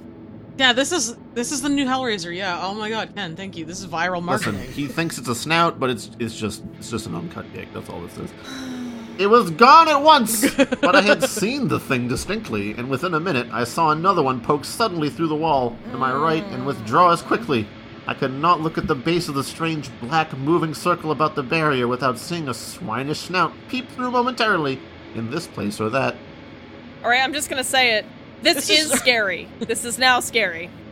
Is, is it? it though? Yeah, I would be freaked out if I was trapped in a rubber room in a rubber pig suit with a bunch of weird rainbow vacuums, and then, like, dicks appeared on the walls, and then pigs came out of those dicks. I feel like okay, that's I'm all picturing it scary. As a film before my eyes, and this is not a horror film that has me, like, scurrying into the corner. This is a horror film that I'm, like, calling up all my friends, being like, we have to watch this now and make a drinking I need game. To, I want to watch this right yeah, fucking this now. It's pretty weird. It's pretty weird. I stared at these things in a very peculiar state of mind. There was so great a weight of the abnormal about me, before and behind in every way, that to a certain extent it bred in me a sort of antidote to fear. So I, the pigs the words bred that in he's him? Using are not accidental. The pigs bred this in him. This cannot be accidental. Can you understand? Wink, wink, nudge, oh, nudge. Oh yes, all too well, Carnacki. Yeah, do I, I think understand. So, Carnacki. Yeah. Like, we get it. It produced in me a temporary dazedness in which things and the horror of things became less real. I stared at them as a child stares out from a fast train at a quickly passing night landscape, oddly hit by the furnaces of unknown industries. I want you to try to understand. In my arms, Baines lay quiet and rigid, and my arms and back ached until I was one dull ache in all my body. But I was only partly conscious of this when I aroused momentarily from my psychic to my physical awareness, to shift him to another position, less intolerable temporarily to my tired arms and back. There was suddenly a fresh thing. A low but enormous solitary grunt came rolling, vast and brutal, into the room. It made the still body of Baines quiver against me, and he grunted thrice in return with the voice of a young pig. Oh, boy. Oh, I, it's he's young a young now. pig, all right. I know we locked jokes out of the room an hour ago, but I don't know if we can ever let jokes back in. I think jokes died in that room. Yeah, I think they may have, jokes may have died forever. I can't believe, guys, I can't believe it, but like, R I P to yeah. jokes, it's gone, it's over. High up in the moving wall of the barrier, I saw fluffing out of the black tufted clouds and a pig's hoof and leg, as far as the knuckle, came through and pawed uh... a moment. Just a pig going, hey! This was about hey. nine or ten feet above the floor. As it gradually disappeared, I heard a low grunting from the other side of the veil of clouds, which broke out suddenly into a di- diaphaid, diaphaid. Diaphaid. Diaphaid? Diaphaid? I don't know what that word means. What? All right. All right. Does, fucking. Does that count hacking, as a mix-up? Hacking the dark web. Googling that now. What the fuck is that? Yeah, come on. Get. Let's get into the dark web by cheese sandwich. does, does that count as a mess-up?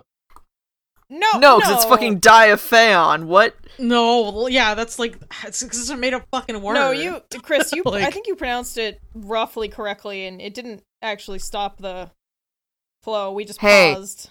Yeah, no, yeah, we stopped. Fun it. fact: the first result is "The Hog" by William Hope Hodgson. Oh, of course, of course, it is. It's the only. It's result. the only result. It's the only place. Well, there's that actually this word appears. There's a foot. What the fuck? What the fuck? What the fuck? What the fuck? What the fuck? Probably. Okay, I'm seeing one person on. suggest hang that's on. a yeah, misprint. Sorry, the note, the footnote in the text says probably a misprint. Di- diapason seems the correct word, which would make sense since this is a sonic reference uh, expected here. Diapason, diapason. An organ stops okay. sounding a main register of flue pipes, typically of an eight-foot pitch. Or a grand swelling burst of harmony. Mm. Uh, okay. You know, a- as a musician, I've never heard that word before. Naming my next Dungeons and Dragons character, Diaphaon. Yeah. Diaphaon is a cool name. Diaphaon forever. Of brute sound, grunting, squealing, and swine howling all formed into a sound that was the essential melody of the brute. A grunting, squealing, howling roar that rose, roar by roar, howl by howl, and squeal by squeal to a crescendo of horrors. The bestial growth, longing zests and acts of some grotto of hell. It is no use, I can't give it to you. I get dumb with the failure of my command over speech to tell you what that grunting, howling, roaring melody conveyed to me. It had in it something so inexplicably below the horizons of the soul in its monstrousness and fearfulness that the ordinary simple fear of death itself, with all its attendant agonies and terrors and sorrows, seemed like the thought of something peaceful and infinitely holy compared with the fear of those unknown elements in that dreadful roar and melody. And the sound was with me inside the room, there right in the room with me. Yet I seemed not to be aware of confining walls, but of echoing space of gargantuan corridors. Curious, I had in my mind those two words, gargantuan corridors. At this point, I'm almost certain that this story was the direct inspiration for the Warrens in Darkest Dungeon. Yeah, I, I'm getting that, and I'm also, like, if that's the case, then I'm really impressed. Yeah, they made it scary, yeah. As the roll and chaos of swine melody beat itself away on every side, there came booming through it a single grunt, the single recurring grunt of the hog. For I knew now that I was actually, and without any doubt, hearing the beat of monstrosity. The hog. In the Sigsand, the thing is described something like this. Ye hog which ye Almighty alone hath power upon, if in sleep or in ye hour of danger ye hear the voice of ye hog, cease ye to meddle, for ye hog doth be of ye outer monstrous ones, nor shall any human come nigh him nor continue meddling when ye hear his voice. For in ye earlier life upon the world did the hog have power, and shall again in ye end. And in that ye hog had once a power upon ye earth, so doth he crave store to come again, and dreadful shall be ye harm to ye soul, if ye continue to ye meddle, and to ye let ye beast ye come ye nigh. And I ye say ye unto ye all, if ye have brought this ye dire ye danger upon ye, have ye memory of ye cross, for all of ye all sign ye hath ye hog a horror. Let's hang on, hang on. We gotta, we gotta, we gotta have a clap break. That was fucking. That was I, truly something. I have never seen so many yees, yees read in sequence, Chris. Amazing job. Okay, well, it was a that was a, a lot veritable of diapason of yees. Yeah, that was some. That was Kanye oh, West. Wow, level. Wow. to, to ye listener, I added some yees. Oh, there's so many. A yees. Couple here and there, now and again. Actually, not that yeah. many though. Actually, not yeah, that many say, though. Like I was, not as many as the yeah, listener I was wants. Reading along, that was those. That was ninety percent true. Ye. There's a lot more, but I can't remember it all, and that is about the substance of it. There was I holding Baines, who was all the time howling that dreadful grunt out with the voice of a swine. I wonder if I didn't go mad. I didn't. There was no if in there. Fuck. Oh.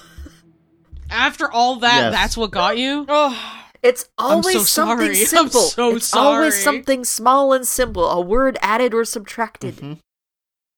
It's because you're exhausted from like yes. everything you yeah, just did. Yeah, it is like... fucking exhausting to read all those goddamn yees. It was, I believe, the antidote of dazedness produced by the strain which helped me through each moment. A minute later, or perhaps five minutes, I had a sudden new sensation, like a warning cutting through my dulled feelings. I turned my head, but there was nothing behind me, and bending over to my left I seemed to be looking down into that black depth which fell away sheer under my left elbow. At that moment the roaring bellow of the swine noise ceased, and I seemed to be staring down into miles of black aether.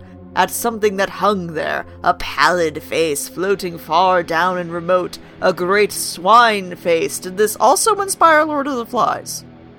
Yeah, sure. Everything. It inspired everything. Probably. I don't know, like, I think Lord of the Fries... fries. Lord, Lord of the Fries! Hey, hey, hot hot topic. I'll fucking f- split you fifty-fifty for that t-shirt. Lord of the Fries?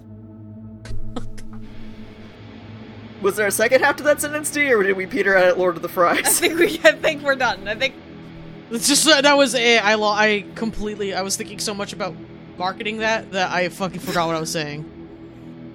And as I gazed, I saw it grow bigger. Yeah. A seemingly motionless, pallid swine face rising upward out of the depth, and suddenly I realized that I was actually looking at. The capital H hog. Carnacki likes to stare hogs right down the barrel. Yeah, what's up with what's up with the proper noun hog? Um, the hog. It's the hogge of ye Sigsand ye manuscript ye, I believe. It's ye hog. It is the hell yeah. hog. For perhaps a full minute I stared down through the darkness at that thing swimming like some far-off dead white planet in the stupendous void, and then I simply woke up bang, as you might say, to the possession of my faculties. For just a certain over-degree of strain had brought about the dumbly helpful anesthesia of dazedness, so this sudden underwhelming, nope, overwhelming. Fuck. Oh god, Fuck. This story is never gonna oh. be over. But just a certain over degree of strain had brought about the dumbly helpful anesthesia of dazedness, so the sudden, overwhelming, supreme fact of horror produced, in turn, its reaction from inertness to action.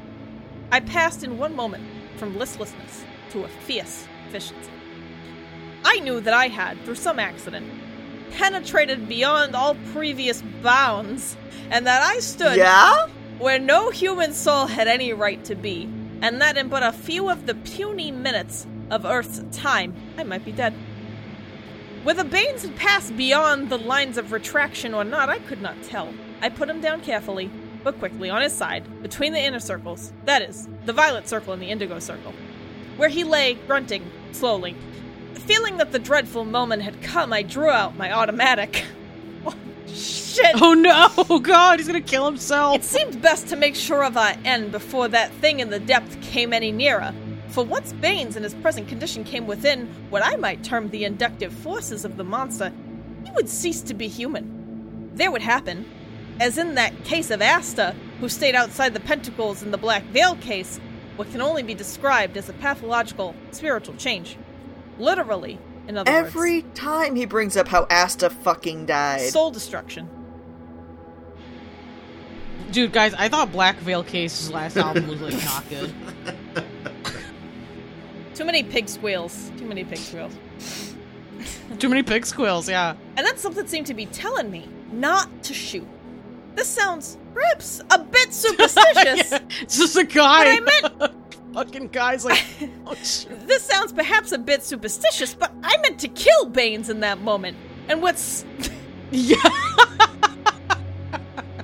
never fucking believe it. I was gonna shoot that motherfucker. And what stopped me was a distinct message from the outside. Yeah, somebody knocked on the door and was like, Carnacki, don't kill another guy. Don't shoot Listen, him in I know the, the roleplay gets really intense, but you gotta calm down. You have to relax. He's fucking, he's lost. I tell ya, it sent a great thrill of hope through me, for I knew that the forces which govern the spinning of the outer circle were intervening. But the very fact of the intervention proved to me afresh the enormous spiritual peril into which we had stumbled. For that inscrutable protective force only intervenes between the human soul and the outer monstrosities. The moment I received that message, I stood up like a flash and turned towards the pit, stepping over the violet circle slap into the mouth of darkness. I had to take the risk in order to get at the switchboard, which lay on the glass shelf under the tabletop in the center. I could not shake free from the horror of the idea that I might fall down through that awful blackness. The floor felt solid enough under me, but I seemed to be walking on nothing above a black void, like an inverted, starless night with the face of the approaching hog rising up from far down under my feet, a silent, incredible thing out of the abyss, a pallid, floating swine face framed in enormous blackness. Two quick, nervous strides took me to the table standing there in the center, with its glass legs apparently resting on nothing. I grabbed out the switchboard, sliding out the vulcanite plate, which carried the switch control of the blue circle. The battery, which fed this circle, was the right-hand one of the row of seven, and each battery was marked with the letter of its circle painted on it, so that in an emergency I could select any particular battery in a moment. As I snapped up the B switch, I had a grim enough warning of the unknown dangers that I was risking in that short journey of two steps, for that dreadful sense of vertigo returned suddenly, and for one horrible moment, I saw everything through a blurred medium, as if I were trying to look through water. Below me, far away down between my feet, I could see the hog, which in some peculiar way looked different, dearer and much nearer, and enormous. I felt it had gotten nearer to me, all in a moment, and suddenly, I had the impression I was descending bodily. I had a sense of a tremendous force being used to push me over the side of that pit, but with every shred of willpower I had in me, I hurled myself into that smoky appearance that hid everything and reached the violet circle where Baines lay in front of me. Here I crouched down on my heels, and with my two arms out before me, I slipped the nails of each forefinger under the vulcanite base of the blue circle, which I lifted very gently, so that when the base was far enough from the floor, I could push the tips of my fingers underneath. I took care to keep from reaching farther under the inner edge of the glowing tube, which rested on the two-inch broad foundation of vulcanite. Man, nothing really kills the tension like all this fucking detailed finger battery shit. God. Very slowly, I stood upright, lifting the side of the blue circle with me. My feet were between the indigo and the violet circles, and only the blue circle between me and sudden death, for if it had snapped with the unusual strain I was putting upon it by lifting it like that, I knew that I should in all probability go west pretty quickly. So you fellows can imagine what I felt like. I was conscious of a disagreeable faint prickling that was strongest in the tips of my fingers and wrists, and the blue circle seemed to vibrate strangely, as if minute particles of something were impinging upon it in countless millions. Along the shining glass tubes for a couple of feet on each side of my hands, a queer haze of tiny sparks boiled and whirled in the form of an extraordinary halo. Stepping forward over the indigo circle, I pushed the blue circle out against the slowly moving wall of black cloud, causing a ripple of tiny pale flashes to curl in over the circle. These flashes ran along the vacuum tube until they came to the place where the blue circle crossed the indigo, and there they flicked off into space with sharp cracks of sound. As I advanced slowly and carefully with the blue circle, a most extraordinary thing happened. For the moving wall of cloud gave from it in a great belly of shadow, and appeared to thin away from before it. Lower in my edge of the circle to the floor, I stepped over Baines and right into the mouth of the pit, lifting the other side of the circle over the table. It creaked as if it were about to break in half as I lifted it, but eventually it came over safe. When I looked again into the depth of that shadow, I saw below me the dreadful pallid head of the hog floating in a circle of night. It struck me that it glowed very slightly, just a vague luminosity, and quite near, comparatively. No one could have judged distances in that black void. Picking up the edge of the blue circle again, as I had done before, I took it out further, till it was half clear of the indigo circle. Then I picked up Baines and carried him to that portion of the floor guarded by the part of the blue circle which was clear of the defense. Then I lifted the circle and started to move it forward as quickly as I did, shivering each time the joints squeaked as the whole fabric of it groaned with the strain I was putting on it. And all the time, the moving wall of tufted clouds gave from the edge of the blue circle, bellying away from it in a marvelous fashion as if blown by an unheard wind. Simply marvelous. You know, things... Things were getting Fantastic. pretty fun. Like, we were about to murder someone, and then he was like, you know what, I'm going to, in excruciating detail, tell you how I'm moving this plate around the room. How about that? World I, building. Like, I was actually getting, like, pretty sucked into, like, wow, the, the head of this monstrous hog has appeared from the floor. But, like, he's taking so long that I'm, like, looking at my watch, and I'm just like, is he doing all of this while the hog yes, is just, like, Yes, I think watching? so. Like, you're gonna, um, hey, you, you gonna do anything? Uh, okay. Alright, I'll wait. You're gonna... Okay, alright. Yeah, no, I'll, I'll wait. wait. I'll wait to emerge from hell. It's fine. It's cool. Take your time. When I looked again into the depth of that shadow, I saw below me the dreadful, pallid head of the hog floating in a circle of night. It struck me... Oh, shit. I'm sorry. I somehow went back a page? Oh, no. Whoops. Sorry about that. I just... I know I just read that, so... Well, I guess I fucked up. oh yes. no, now I have to stop reading. Um, sorry, I, I clicked the wrong button. Okay. From time to time, little flashes of light had begun to flick in over the blue circle, and I began to wonder whether it would be able to hold out the tension until I had dragged it clear of the defense. Once it was clear, I hoped the abnormal stress would cease from about us, and concentrate chiefly around the defense again, and the attractions of the negative tension. Just then, I heard a sharp tap behind me, and the blue circle jarred somewhat, having now ridden completely over the violet and indigo circles. Learning colors with Carnacki, I love it, and dropped clear onto the floor. At the same instant, there came a low rolling noise as of thunder, and a curious roaring. The black circling wall had thinned away from around us, and the room showed clearly once more, yet nothing was to be seen except that now and then a peculiar bluish flicker of light would ripple across the floor. Turning to look at the defense, I noticed it was surrounded by the circling wall of black cloud, and looked strangely extraordinary seen from the outside. It resembled a slightly swaying squat funnel of whirling black mist reaching from the floor to the ceiling, and through it I could see glowing, sometimes vague and sometimes plain, the indigo and violet circles. And then as I watched, the whole room seemed suddenly filled with an awful presence which pressed upon me with a weight of horror that was the very essence of spiritual deathliness. Kneeling there in the blue circle by Baines, my initiative faculties stupefied and temporarily paralyzed, I could form no further plan of escape, and indeed I seemed to care for nothing at the moment. I felt I had already escaped from immediate destruction, and I was strung up to an amazing pitch of indifference to any minor horrors. Baines all this while had been quietly lying on his side. I rolled him over and looked closely at his eyes, taking care on account of his condition not to gaze into them, because otherwise I'd fall in love. for if he had passed beyond the line of retraction, he would be dangerous. It's dangerous to fall oh, in yeah. love.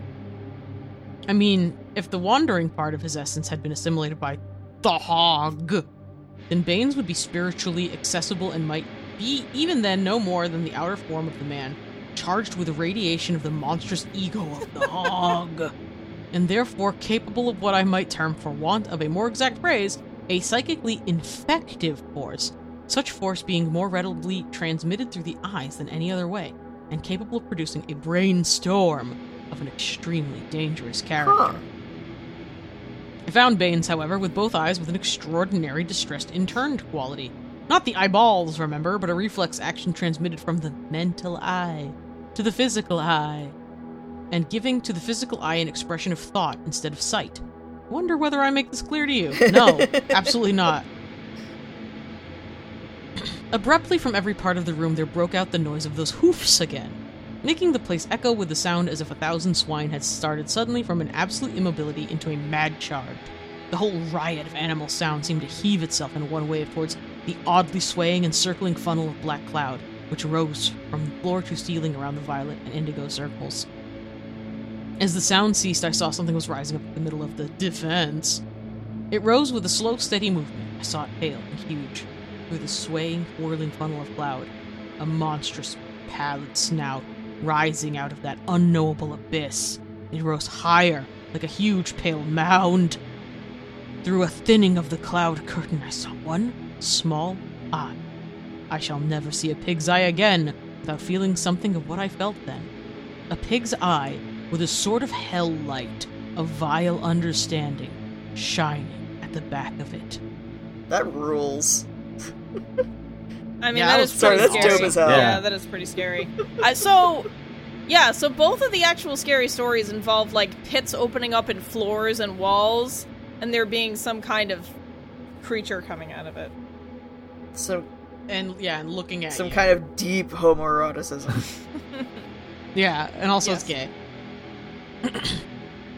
So that fucking, honestly, that made the whole thing worth it for me, just that scene. I'm, like, picturing it with, like, like a Mamoru Hosoda, like, film, like a, like a, one of those very serious animes. Yeah. Oh my god, it's, it's yeah. so easy to see. Like, fucking, like, Princess oh, Mononoke yeah. style. Yeah, you're right about that, I think. And then suddenly, a dreadful terror came over me, for I saw the beginning of the end that I had been dreading all along. I saw through the slow whirl of the cloud curtains that the violet circle had begun to leave the floor. It was being taken up on the spread of the vast snout. Straining my eyes to see through the swaying funnel of clouds, I saw that this violet circle had melted and was running down the pale sides of the snout in streams of violet-colored fire. Oh, oh this rules. And as it melted, there came a change in the atmosphere of the room. The black funnel shone with a dull, gloomy red, and a heavy red glow filled the room. The change was such as one might experience if one had been looking through a protective glass at some light, and the glass had been suddenly removed. But there was a farther change that I realized directly through my feelings. It was as if the horrible presence in the room had come closer to my own soul. I wonder if I am making it at all clear to you. Before, it had oppressed me somewhat, as a death on a very gloomy and dreary day beats down upon one's spirit. But now there was a savage menace, and the actual feeling of a foul thing close up against me. Yeah? It was horrible. Simply horrible. And then, Baines moved.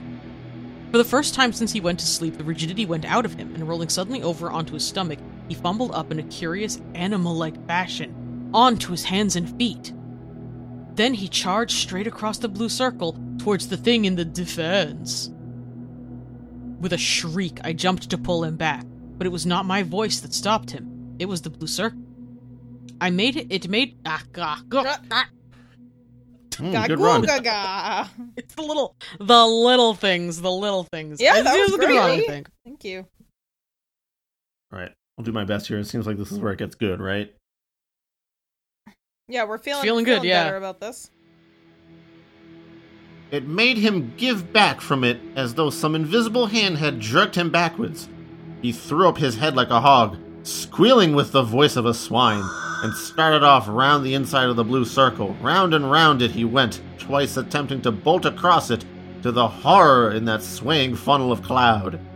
Each time he was thrown back, and each time he squealed like a great swine, and the sounds echoing round the room in a horrible fashion as though they came from somewhere a long way off. By this time I was fairly sure that Baines had indeed passed the line of retraction, and the knowledge brought a fresh and more hopeless horror and pity to me, and a grimmer fear for myself. I knew that if it were so, it was not Baines I had with me in the circle but a monster, and that for my own last chance of safety, I should have to get him outside of the circle. He had ceased his tireless running round and round, and now lay on his side, grunting continually and softly in a dismal kind of way. As the slowly whirling clouds thinned a little, I saw again that pallid face with some clearness. It was still rising, and v- but very slowly, but shit. Oh. I s- no, that was a rough one. That I was that was hiccupy. Sorry, I have a horrible monster attacking me in my very bedroom. Uh-oh. Hi. Oh no, Hi, the boy. Sweet boy. Yes. He's like, Dad, you're taking too long. Stop. Dad. Why aren't you feeding me? Because you already got fed, you little monster. But more, though. Come here. Yeah. Oh my goodness. Oh, aren't you just a aren't you just a little hog coming up from the abyss? Oh, he is. Though. Oh, you squeal. He's squealing. Hey, come here. Here you go. Uh, break from this horror story brought to you by Cat. A fluffy You're little kitty. Did we pass Ken's turn while he deals with Jack? Maybe. Yeah. We Wait. Might have why to, is it Ken's? Gonna... Why is it Ken's turn? Because I stumbled. Chris fucked up. Oh, oh. So Paris, I think it might just go straight to you. Oh, are we just going to me? We're going back to yeah. me? Yeah. Okay, alright, hang on. It was still rising, but slowly, very slowly. And again, a hope grew in me that it might be checked by the defense. Quite plainly, I saw that the horror was looking at Baines. And at that moment, I saved my own life and soul by looking down. There, close to me on the floor, was the thing that looked like Baines, its hands stretched out to grip my ankles. Another second, and I should have been tripped outwards. Do you realize what that would have meant? It was no time to hesitate. I simply jumped and came down, crash with my knees on top of Baines.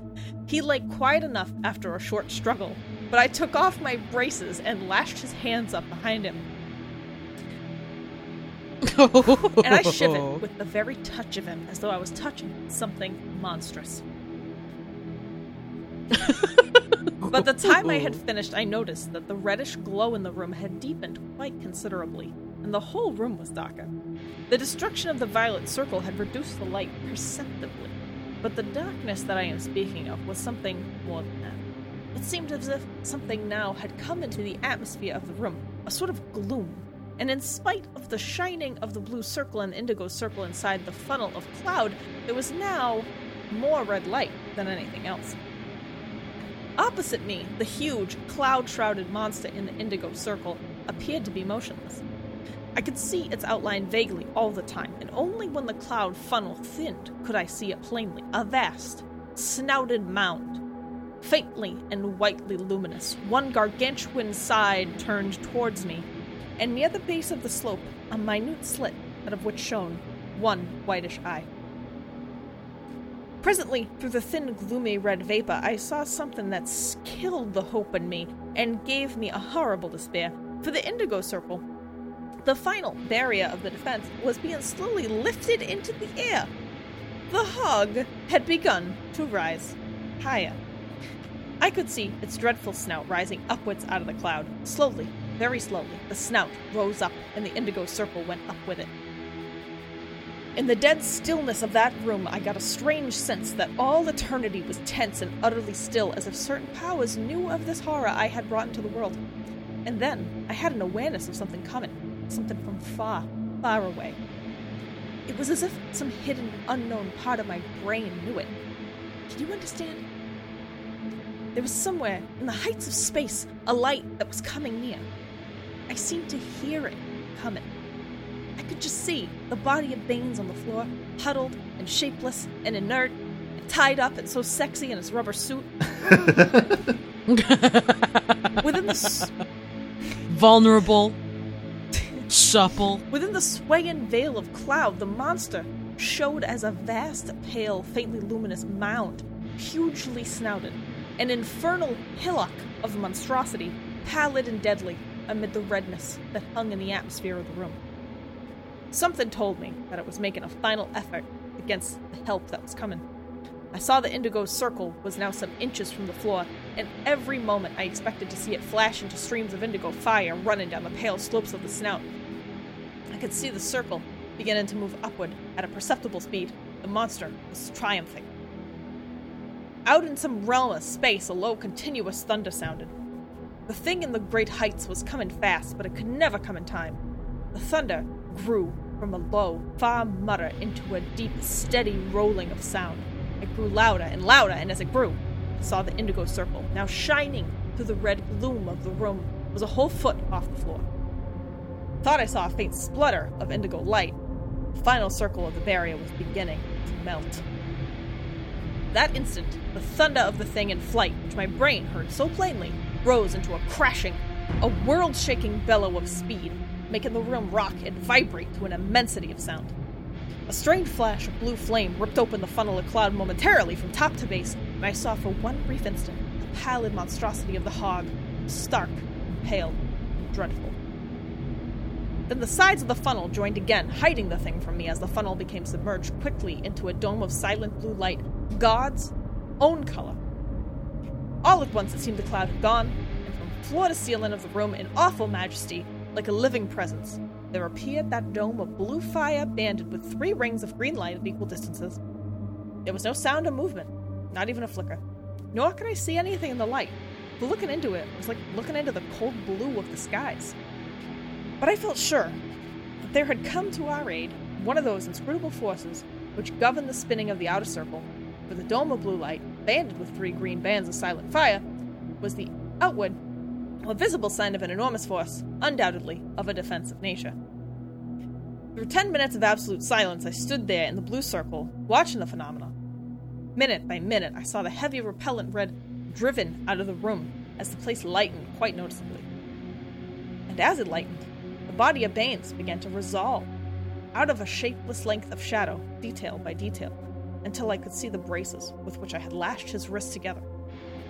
And as I looked at him, his body moved slightly, and in a weak, but perfectly sane voice, he said, "I've had it again! My God, I've had it again!" "I'm having one!" "Coming!" I knelt down quickly by his side and loosened the braces from his wrists, helping him to turn over and sit up. He gripped my arm a little crazily with both hands. "I went to sleep after all," he said, "and I've been down there again. My God, it nearly had me. I was down in that awful place that had seemed to be just around a great corner, and I was stopped from coming back. I seemed to have been fighting for ages and ages. I felt I was going mad, mad. I've been nearly down into a hell. I could hear you calling down to me from some awful height. I could hear your voice echoing along yellow passages. They were yellow. I know they were. And I tried to come, and I couldn't." But that's a Nile. Yeah. Oh, no, he couldn't come. Oh, this whole yeah, thing wasn't worth that one thousand dollars, Carnacki. He couldn't come. Did, did you oh, see me? God. I asked him when he stopped, gasping. "No," he answered, leaning his hand against my... Damn it! His head! Ugh. So close. Mm. We're so close. Story. Oh. So, Ken, would you like to do this one? "No," he answered, leaning his head against my shoulder. "I tell you, it nearly got me that time. I shall never dare go to sleep again as long as I live. Why didn't you wake me?" "I did," I told him. "I had you in my arms most of the time. You kept looking up into my eyes as if you knew I was there." Oh, "I know," he said. "If we just lay here." "I know," he said. "I remember now, but you seemed to be up at the top of a frightful hole. Miles and miles up from me, and those horrors were grunting and squealing and howling and trying to catch me and keep me down there. But I couldn't see anything, only the yellow walls of those passages, and all the time there was something round the corner." "Anyway, you're safe enough now," I told him, "and I'll guarantee you shall be safe in the future." The room had grown dark save for the light from the blue circle. The dome had disappeared, the whirling funnel of black cloud had gone, the hog had gone, and the light had died out of the indigo circle. And the atmosphere of the room was safe and normal again. Very normal. Completely normal. Extremely it's normal. normal. As I proved by moving the switch which was near to me so as to lessen the defensive power of the blue circle and enable me to quote-unquote feel the outside tension. Then I turned to Baines.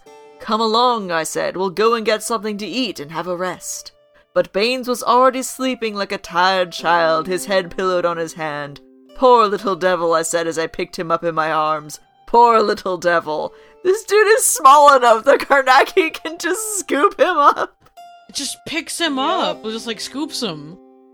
He gives him a little scoopa. I walked across to the main switchboard and threw over the current so as to throw the quote-unquote V protective pulse out of the four walls and the door, then I carried Baines out into the sweet, wholesome normality of everything. Out of the rubber room where we were dressed like rubber pigs. It seemed wonderful coming out of that chamber of horrors. And it seemed wonderful still to see my bedroom door opposite.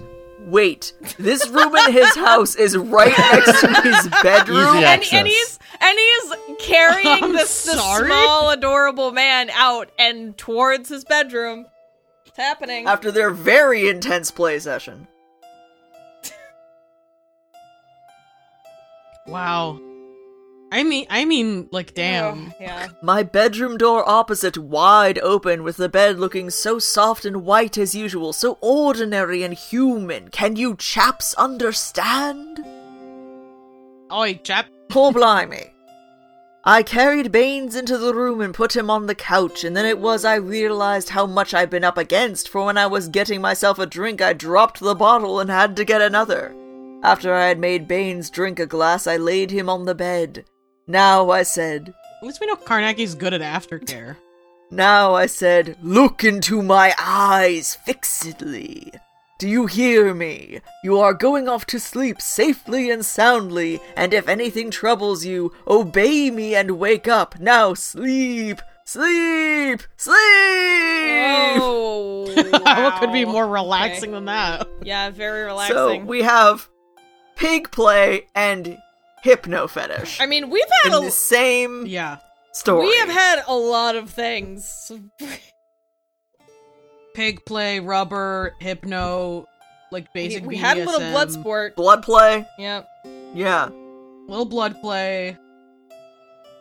I swept my hands down over his eyes half a dozen times, and he fell over like a child. You know how kids are, always toppling over. You know, kids are, yep, you know, kids are passing out all the time. I knew that if the danger came again, he would obey my will and wake up. I intend to cure him, partly by hypnotic suggestion, partly by a certain electrical treatment which I am getting Doctor Witten to give him. Okay, electroshock fetish, yeah. That night, I slept on the couch. And when I went to look at Baines in the morning, I found him still sleeping, so leaving him there, I went into the test room to examine results. I found them very surprising. Inside the room, I had a queer feeling, as you can imagine.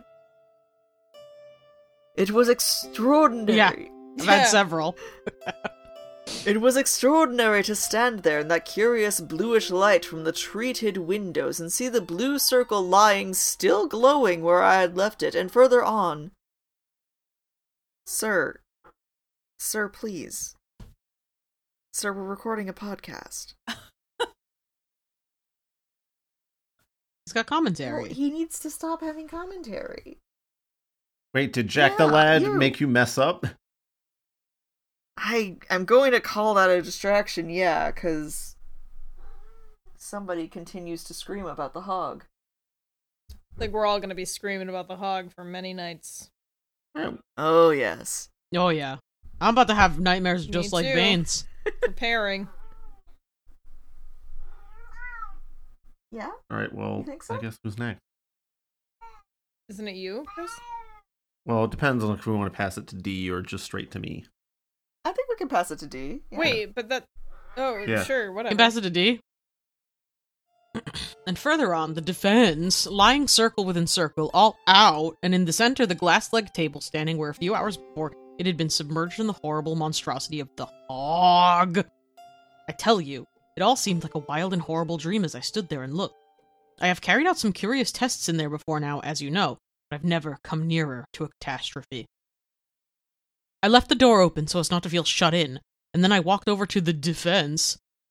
I was intensely curious to see what had happened physically under the action of such a force as the hog. I found unmistakable signs that proved the thing had been indeed a Saiitii manifestation. For there had been no psychic or physical illusion about the melting of the violet circle. There remained nothing of it except a ring of patches of melted glass. The gutta base had been fused entirely, but the floor and everything was intact. You see, the Saiitii forms can often attack and destroy, or even make use of, the very defensive material used against them. As an interesting side note, the gutta base he's referring to as gutta percha is kind of a, a kind of early rubber made from uh, tree oh, sap. Rubber no. tree sap. Stepping over the outer circle and looking closely at the indigo circle, I saw that it was melted clean through in several places. Another fraction of time and the hog would have been free to expand. As an expand hog. Expand hog. I actually just pictured the fuck, like, Pink Floyd's big, like... Oh, yeah. Okay. Yeah. Sorry, I All lost right. it. Another fraction of time and the hog would have been free to expand as an invisible mist of horror and destruction into the atmosphere of the world. And then... Yeah, just like just Peter like Frampton's balloon. balloon, what do you know? In that very moment of time, salvation had come. I wonder if you can get my feelings as I stood there staring down at the destroyed barrier. Carnacki began to knock out his pipe, which is always a sign that he has ended his tale, oh, and is ready God. to answer any questions we may want to ask. Taylor was first in. Why didn't you use the electric pentacle as well as your new spectrum circle? He asked. Because, replied Carnacki, the pentacle because. is simply defensive, and I wish to have the power to make a focus during the early part of the experiment, and then, at the critical moment, to change the combination of the colors so as to have a defense against the results of the focus. You follow me? No. You see, he went on, seeing we hadn't grasped his meaning, there can be no focus within a pentacle. It is just of a defensive nature. Even if I had switched the current out of the electric pentacle, I should still have had to contend with the peculiar and undoubtedly defensive power that its form seems to exert, and this would have been sufficient to blur the focus. In this new research work I'm doing, I'm bound to use a focus, and so the pentacle is barred. But I'm not sure it matters. I'm convinced this new spectrum defense of mine will prove absolutely invulnerable when I've learned how to use it. But it will oh, yeah. take me some time. This last case has taught me something new. I had never thought of combining green with blue. But the three bands of green and the blue of that dome has set me thinking. If only I knew the right combinations. It's the combinations I've got to learn. You'll understand better the importance of these combinations when I remind you that green by itself is, in a very limited way, more deadly than red itself. And red is the danger color of all. Oh my god, what is with this fucking... Oh my god, this color theory, stop it! Tell us, Carnacki, I said. What is the hog? Can you... I mean, what kind of monstrosity is it? Did you really see it, or was it all some horrible, dangerous kind of dream? How do you know it was one of the outer monsters? And what is the difference between that sort of danger and the sort of thing you saw in the gateway of the monster case? Look, and what dude, I almost Saiitii... shot a man. I almost shot a man. Like, it was it was real. I was shot him right? fucking straight in his brain yeah, it was case. Real, man. It was real. Steady, laughed Carnacki. One at a time. I'll answer all your questions, but I don't think I'll take them quite in your order. For instance, speaking about actually seeing the hog, I might say that, speaking generally, things seen of a ghostly nature are not seen with the eyes. They are seen with the mental eye, which has this psychic quality, not always developed to a usable state, in addition to its normal duty of revealing to the brain what our physical eyes record. You will understand that when we see ghostly things, it is often the mental eye performing simultaneously the duty of revealing to the brain what the physical eye sees as well as what it sees itself. The two sights blending their functions in such a fashion gives us the impression that we are actually seeing through our physical eyes the whole of the sight that is being revealed to the brain. In this way, we get an impression of seeing with our physical eyes both the material and the immaterial parts of an abnormal scene, for each part being received and revealed to the brain by machinery suitable to the particular purpose appears to have equal value of reality, that is, it appears to be equally material. Do you follow me? We No. No. Nah. We nodded our assent, and Carnacki continued. In the same way, were anything to threaten our psychic body, we should have the impression, generally speaking, that it was our physical body that had been threatened, because our psychic sensations and impressions would be superimposed upon our physical, in the same way that our psychic and our physical sight are superimposed.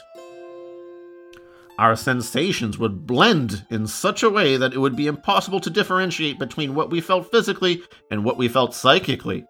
To explain better what I mean, a man may seem to himself in a ghostly adventure to fall actually, that is, to be falling in a physical sense, but all the while it may be his psychic entity or being, call it what you will, that is falling, but to his brain there is presented the sensation of falling altogether. Do you get me? No. At the same At the same nope, time, please remember that the danger is nonetheless because it is his psychic body that falls. I am referring to the sensation I had of falling during the time of stepping across the mouth of that pit. My physical body could walk over it easily and feel the floor solid under me, but my psychic body was in very real danger of falling. Indeed, I may be said to have literally carried my psychic body over, held within me by the pull of my life force. You see, to my psychic body, the pit was as real and as actual as a coal pit would have been to my physical body. It was merely the pull of my life force which prevented my psychic body from falling out of me, rather like a plummet, down through the everlasting depth in obedience to the giant pull of the monster. As you will remember, the pull of the hog was too great for my life force to withstand, and psychically, I began to fall. Immediately on my brain was recorded a sensation identical with that which would have been recorded on it had my actual physical body been falling. It was a ma- risk I took, but as you know, I had to take it to get to the switch in the battery. When I had that physical sense of falling and seemed to see the black misty sides of the pit all around me, it was my mental eye recording upon the brain what it was seeing. My psychic body had actually begun to fall and was really below the edge of the pit, but still in contact with me. In other words, my physical, magnetic, and psychic halos were still mingled. I'm going to kill Carnacki. I'm going to kill the author with my bare hands. I'm going to go go down to fucking him. Pig Hell and find him. Take him out. We're going, going to Pig, to pig hell. hell. Everybody get your fucking... Let's go to Pig Hell. Yeah, yeah, yeah, yeah, yeah. Yeah, yeah, yeah, yeah. yeah. Woo! My physical body was still standing firmly upon the floor of the room, but if I had not each time by effort or will forced my physical body across to the side, my psychic body would have fallen completely out of contact with me and gone like some ghostly meteorite obedient to the pull of the hog. The curious sensation I had of forcing myself through an obstructing medium was not a physical sensation at all, as we understand that word, but rather the psychic sensation of forcing my entity to recross the gap that had already formed between my falling psychic body, now below the edge of the pit, and my physical body standing on the floor of the room. And that gap was full of a force that strove to prevent my body and soul from rejoining. It was a terrible experience. Do you remember how I could still see with my brain through the eyes of my psychic body, though it had already fallen some distance out of me? That is an extraordinary thing to remember. Chris, I'm so- I'm sorry, but, like, I feel like you're just repeating the same... like fifteen words in a different order. Like I feel like that's been happening for, yeah. like, for like five minutes. Yeah, yeah, uh, same. I, f- I feel like he's actually found a way to like like the black creeping. Do you guys understand how, as a visually impaired person, how difficult it is for me to differentiate between seeing the words psychic and physical every time they pop up? Yeah, I can only yeah, imagine. Yeah, it's not great, and I'm really sorry that you're reading this part because it is just awful. However, to get ahead, all ghostly phenomena are extremely diffuse in a normal state. They become actively physically dangerous in all cases where they are concentrated.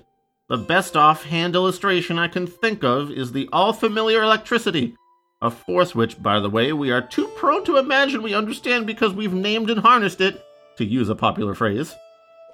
But we don't understand it at all. It is still a complete fundamental mystery. Well, electricity, when diffused, is an imagined and unpictured something. But when concentrated, it is sudden death. Have you got me in that? Take, for instance, no? that explanation is a very, very crude sort of illustration of what the hog is. The hog is one of those million-mile-long clouds of nebulosity lying in the outer circle. It is because of this that I term those clouds of force the outer monsters. What they are exactly is a tremendous question to answer. I sometimes wonder whether Dodgson there realizes just how impossible it is to answer some of his questions, and Carnacki laughed. Haha, that fucking idiot. You didn't understand any of that dumb shit I just said. But to make a brief attempt at it, there is around this planet, and presumably others, of course, circles of what I might call emanations. This is an extremely light gas, or shall I say ether. Poor ether! It's been hard worked in its time. Go back one moment to your school days and bear in mind that at one time the Earth was just a sphere of extremely hot gases. These gases condensed in the form of materials and other solid matters, but there are some that are not yet solidified air, for instance. Well, we have an Earth sphere of solid matter on which to stamp as solidly as we like, and round about that sphere there lies a ring of gases that constitute... The constit fuck. Oh God! Oh, you God. Done very well. Yeah, you have. You read the worst part of this. I'm pretty sure. Yeah. Okay. All right. Someone bring us uh, home, please. Well, we have an Earth sphere of solid matter on which to stamp as solidly as we like, and round about that sphere there lies a ring of gases, the constituents of which enter largely into all life, as we understand life. That is, air. You know, air is life. Okay. Air. Okay. But this is not the only circle of gas which is floating round us. There are, as I have been forced to conclude, larger and more attenuated gas belts lying zone on zone far up and around us. These compose what I have called the inner circles. They are surrounded in turn by a circle or belt of what I have called, for want of a better word, emanations. This circle, which I have named the outer circle, cannot lie less than one hundred thousand miles off the Earth, and has a thickness which I have presumed to be anything between five and ten million miles. So, okay, so at this point, he's just like... Any, anywhere just... between five miles and ten so million point, miles. He is just making shit up. Like, yeah, I don't know, there's there's gas circles. I don't know, like, there's like, like farts around the uh, world or something, and they got monsters in it. Just look out for monsters yeah, in someone... your farts. Yeah, this, this just is like somebody getting caught in something and having to do their best to explain it and knowing that they can just bullshit and get away with it. Yes. Yeah, the, the hog is the hog is anywhere from three inches to four hundred mm-hmm. trillion me, miles baby. Long. I believe, but I cannot prove, that it does not spin with the Earth, but in the opposite direction, for which a plausible cause might be found in the study of the theory upon which a certain electrical machine is constructed. I have reason to believe that the spinning of this, the outer circle, is distributed from time to time through causes which are quite unknown to me, but which I believe are based in physical phenomena. Now, the outer circle is the psychic circle, yet it is also physical. To illustrate what I mean, I must again instance electricity, and say that just as electricity discovered itself to us as something quite different from any of our previous conceptions of matter, so is the psychic or outer circle different from any of our previous conceptions of matter. Yet, it is none the less physical in its origin. And in the sense that electricity is physical, the outer or psychic circle is physical in its constituents. Speaking pictorially, it is physically to the inner circle what the inner circle is to the upper strata of the air, and what the air, as we know that intimate gas, is to the waters, and the waters to the solid world. You get my line of suggestion? Fuck no, no Carnacki! No. What are you saying? the, the I got a lot of intimate gas in me right now after the dinner I had, let me tell you. Yeah, I mean, intimate gas can be only can be only one thing. We all nodded, and Carnacki resumed. Well, now let me apply this to what I am leading up to. I suggest that these million-mile-long clouds of monstrosity with float in the psychic or outer circle are bred of the elements of that circle. They are tremendous psychic forces, bred out of its elements, just as an octopus or shark is bred out of the sea, or a tiger or any other physical force is bred out of the elements of its earth and air surroundings. What? What the fuck? He's saying that, like, the gas demons fuck each other and they're all made of gas. Just like earth creatures fuck each other and they're all made out of, like, earth stuff, I guess. I don't know. Yeah, what the fuck? Uh, okay. I can't. So, like, when, when Chris read, the, I think it was Chris, or maybe it was Ken, when one of you read the line that was like, oh, Carnacki, like, tapped out his pipe, I was like, oh, thank God, we're near the end. And now I'm like, oh, no. Oh, yeah. He's like, no, I gotta explain my whole philosophy. Well, because usually he kicks him the fuck out right after he's done with the story, so... Ugh, alright, sorry, I need some yeah. water. Since when does he answer questions? What's this fucking Q and A shit? Uh, yeah. Ahem. To go further, a physical man is composed entirely from the constituents of earth and air, by which terms I include sunlight and water and condiments... Ooh, mayo! I'm sorry, condiments! Ketchup. Mustard. I gotta put some togarashi you know, on relish. Yeah, yeah, man is made of, you know, eighty percent water, a little, little sunlight, a little earth, and a little mustard. It's fine. Oh, dash of paprika. Dash of paprika. All right. A little Dijon. In other words, without earth and air and mayonnaise, he could not be. Or to put it another way, earth and air breed within themselves the materials of the body and the brain, and therefore, presumably, the machine of intelligence. Now, apply this line of thought. Apply those condiments to the psychic or outer circle, which, though so attenuated that I may crudely presume it to be approximate to our conception of ether, yet contains all the elements for the production of certain phases of force and intelligence. But these elements are in a form as little like matter as the emanations of scent are like the scent itself. Equally, the force and intelligence-producing capacity of the outer circle no more approximates to the life and intelligence-producing capacity of the earth and air than the results of the outer circle constituents resemble the results of earth and air. I wonder whether I make it clear. No. You don't. I honestly don't know how I'm reading this so effectively because I feel like I'm just saying words. I feel like that might be it. It's it's it's it's word salad. For it's like real, though. I feel like an alien. Like I kind of know how humans talk, so I can like put the words in certain inflections and make it sound like a, a real sentence with meaning. But I'm just saying, fucking whatever. And so it seems to me, we have the conception of a huge psychic world, bred out of the physical, lying far outside of this world and completely encompassing it. Except for the doorways, about which I hope to tell you some other evening. This enormous psychic world of the outer circle breeds, if I may use the term, its own psychic forces don't, and intelligences, don't use monstrous and otherwise, just as this world produces its own physical forces and intelligences, beings, animals, insects, et cetera, monstrous and otherwise. The monstrosities of the outer circle are malignant towards all that we consider most desirable, just in the same way a shark or a tiger may be considered malignant. Uh, fu- okay, fuck you, Carnacki. You leave sharks and tigers alone. They are fine. Yeah. I consider I consider sharks very useful to my everything I consider... Because de- what I consider desirable is sharks, yeah. Carnacki. We don't need so to be my ass. We need to create more negative, you know, negative shark media attention. Negative predator Ugh. fucking media, yeah. Fuck you, man. And for and second of all, uh, the monstrosities of the outer circle are not malignant to everything I consider most desirable, because I would have loved it if Carnacki had blown his brains out. Speaking of, Paris, why don't you just fucking blow this story's brains out, please? I am. Yeah. Click, click, boom. Yes and no, I answered. You've been a brick to make the attempt, but there are still Whoa, about- Paris, you skipped, like, a whole paragraph. No. No, I, wow, yeah, no, you I didn't. Yes, you did. Yes, you did. No, no, it, it's not there.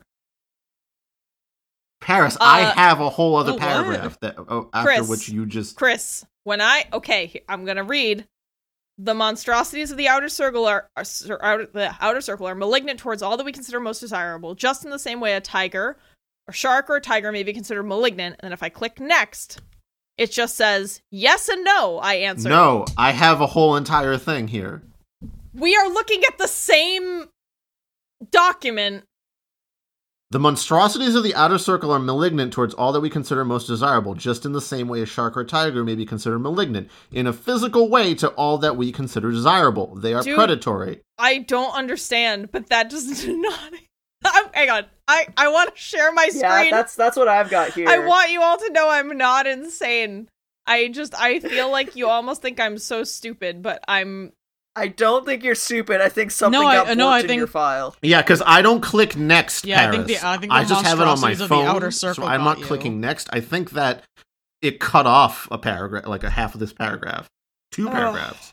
All right, well, yeah. I guess I literally can't read it. I it's literally probably just an e-reader fuck That's up. That's stupid. Fuck.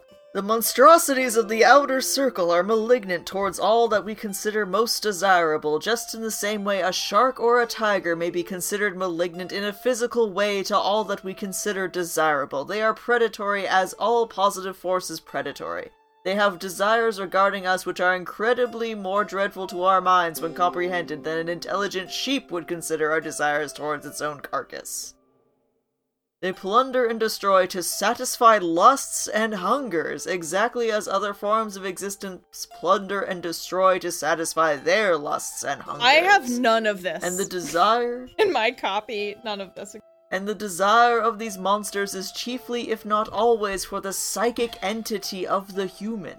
But that's as much as I can tell you tonight. Some evening I want to tell you about the tremendous mystery of the capital P psychic capital D doorways. In the meantime, have I made things a bit clearer to you, Dodgson? Fuck you, Carnacki. That's Dodgson. He said, fuck yes you. Yes and no, I answered. He, he said, you've been a brick to make the attempt, but there are still about ten thousand other things I want to know. Yeah, like, where do you get off? In the room immediately across from his bedroom. We've yeah, been over it's this. Covered in rubber. We know. We know where he gets off. Carnacki stood up. Out you go, he said, using the recognized formula in friendly fashion. Out you go. I want to sleep. And shaking him by the hand, we strolled out onto the quiet embankment. Why would you shake his hand? I know where those oh, hands are. Oh, it's over. Yeah, you know where it's been. He just told you where it had been. In minute detail. Oh, it's over. I fucking... I shake his hand and just throw over. him out the so fucking mad. window. I'm so mad. I can't believe that over. I couldn't fucking end that. It is over. That's the fucking curse of the hog, Paris, is what that was. Curse of the hog. That's the that's the sweet fat curse of the hog. Curse of the hog. Well, thank you all for coming with us on that Carnacki journey. Uh, Holy shit. We're approaching... Good. Two and a half hours Good here. God. Three hours nearly.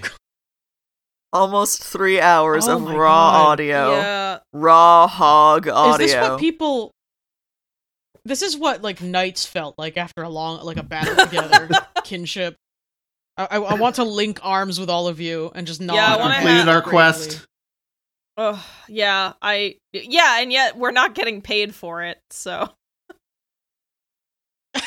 Yeah, no, but it we was did it for glory. honor. We did it for honor. We did. We could get paid to it if people would donate to our respective Patreons. It's that's As we very do, true. We do both have At Patreons. patreon dot com slash antiques freaks or patreon dot com slash terrible book club. uh. We do it for you. I audio edit for you. All those pig squeals. Chris, I'm so sorry. This is going to be a rough edit. Shall yeah. be my masterpiece. Oh, I'm gonna be, gonna be I'm gonna be complaining wiggly. the whole time, it's but it's gonna come out the other end special, I hope. It's gonna come out the other end like a, a pale hog snout from hell. Mm-hmm. Beautiful and pristine. Just and a terrifying. symphony of squeals. Mm-hmm. uh, yeah, there was there, there was like a maybe a five minute span where that squeal yeah. was really There was cool. some good parts in here. Yeah. And then the rest of it happened. Yeah. yeah, except when he was like, all right, shit's getting real. I might shoot this guy in the head. He was like, but then I moved this plate three inches to the left. And then I took five steps to the right. Then I moved northward through the room. And that... The blue oh, circle was next to the indigo circle. I put my hands on my hips and I put my knees in tight. Then I was in the red circle, but that was farther out. It was like thirty inches from the first circle that was it's blue. Like, it's like listening to someone narrate a game of fucking Twister. Like, I just... Oh, oh God, God, yeah. Then my left foot. Hawk's oh not blue. God, yeah. Oh, and also, did you not... Like, this... Is this the origin of the phrase Deus Ex Machina? Because...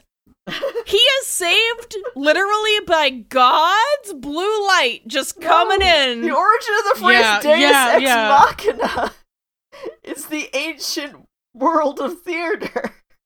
That's why it's a Latin phrase. Oh, well, I don't know. I, I'm thinking like li- in literary terms, like where, you know. Yeah, listen, we've yeah, all gone a little hog long. wild here, so... Oh, Chris. But no, I, I mean, it just felt like, wow, this is just literally that phrase. Like, you literally are just... I just love that, like, yeah, that, like, Carnacki was doing such a good job, I guess, summoning Hog, that God was just like, oh, fucking tight, can't believe he did that. And then, and was just like, I better get him out of this jam. And then God's right. Like, God's like, well, you know, well, I mean, what are the chances that these circumstances are going to happen again? We got a, a rubber yeah. room, a guy with rainbow vacuums, two men in rubber pig suits. You know, I mean, I just really feel like this is a unique case. I'm going to rescue him. And then, and then God, like, kind of, he leans in and he's like, this fucking green circle's inside of blue, bro. You didn't get your circles right. Yeah, I just, I just don't think it's very interesting when your story is like, right as I was about to go mad, the blue light of God fixed everything. The end. Like, yeah, G- Jesus H. Christ himself descended. He gave me a fucking sweet kiss on the lips. I would have much preferred if he had figured something out, or even about better, and his yeah. desires. E- yeah, even better if the Hog, if if he and uh ba- Barnes Baines. If he and Baines, Baines just got on the back of the Hog and rode off to gay hell together, like, never to be heard from again, that really would have oh, been the... super hell, like in Supernatural! That the, sure, that. Yeah. Oh, no, uh, honest to God, if, if it had been, like, Carnacki had been partially tainted by the Hog, and it had, like, opened his eyes up into more of the mysteries, that yeah, would have been, we like, an Bloodborne actual cool on this ending. Shit. Like, Carnacki's like, I guess I'm part fucking... Yeah, like, I'm part Hog now, but I can... I can see the fucking colors of the yeah, universe. Yeah, that would have been like so much sweet. More satisfying than this. I would have even taken, I tripped and fell into the controls and it changed the colors and it saved me by accident. I mean, st- I would have still yeah. been mad at that, but less mad. Less mad for sure. Okay. We're done, like, we're done here, right? Like, it, it's all over. Like, you know, we're staring into the black gaping maw before us. It's and. So- Yeah, There's I mean, I have. I'm, I mean, I have my pistol here, so you know, like it's just no, no, no. Yeah, I no. Was, the, the the thing is, for a while, I was considering no. shooting everyone around me and myself. Oh, I'm. Thank you, everyone, for your patience and uh, endurance this evening. All right. Well, oh, good Lord, we'll see you. Whatever. We'll see how. We'll have to see what Ken has cooked up for us next time. Yay! Okay. Bye, everybody. Right, I'm done my recording, alright? Bye, everybody. Stop. If you enjoyed the audio engineering, sound design, and music used in this episode, and would like to use it in your own projects, you should email chris.rasmusewitz at gmail dot com. That's C-H-R-I-S dot R-A-M-U-S-I E W I C Z at gmail dot com or visit oselka audio dot com. That's O S E L K A audio dot com. If you would like to suggest episode topics or just say hello, you can email us directly, antiques freaks podcast at gmail dot com. You can post in our Facebook group, Antiques Freaks Friends, or you can tag us on Tumblr, antiques freaks dot tumblr dot com. If you would like to listen to deleted scenes, or listen to our special bonus episode presentation of the Victorian Penny Dreadful Varney the Vampire, you can hit up our Patreon at patreon.com slash antiquesfreaks. Special shout out to our patrons for paying our hosting fees and filling our hearts with love. And thank you in particular for listening. Au revoir!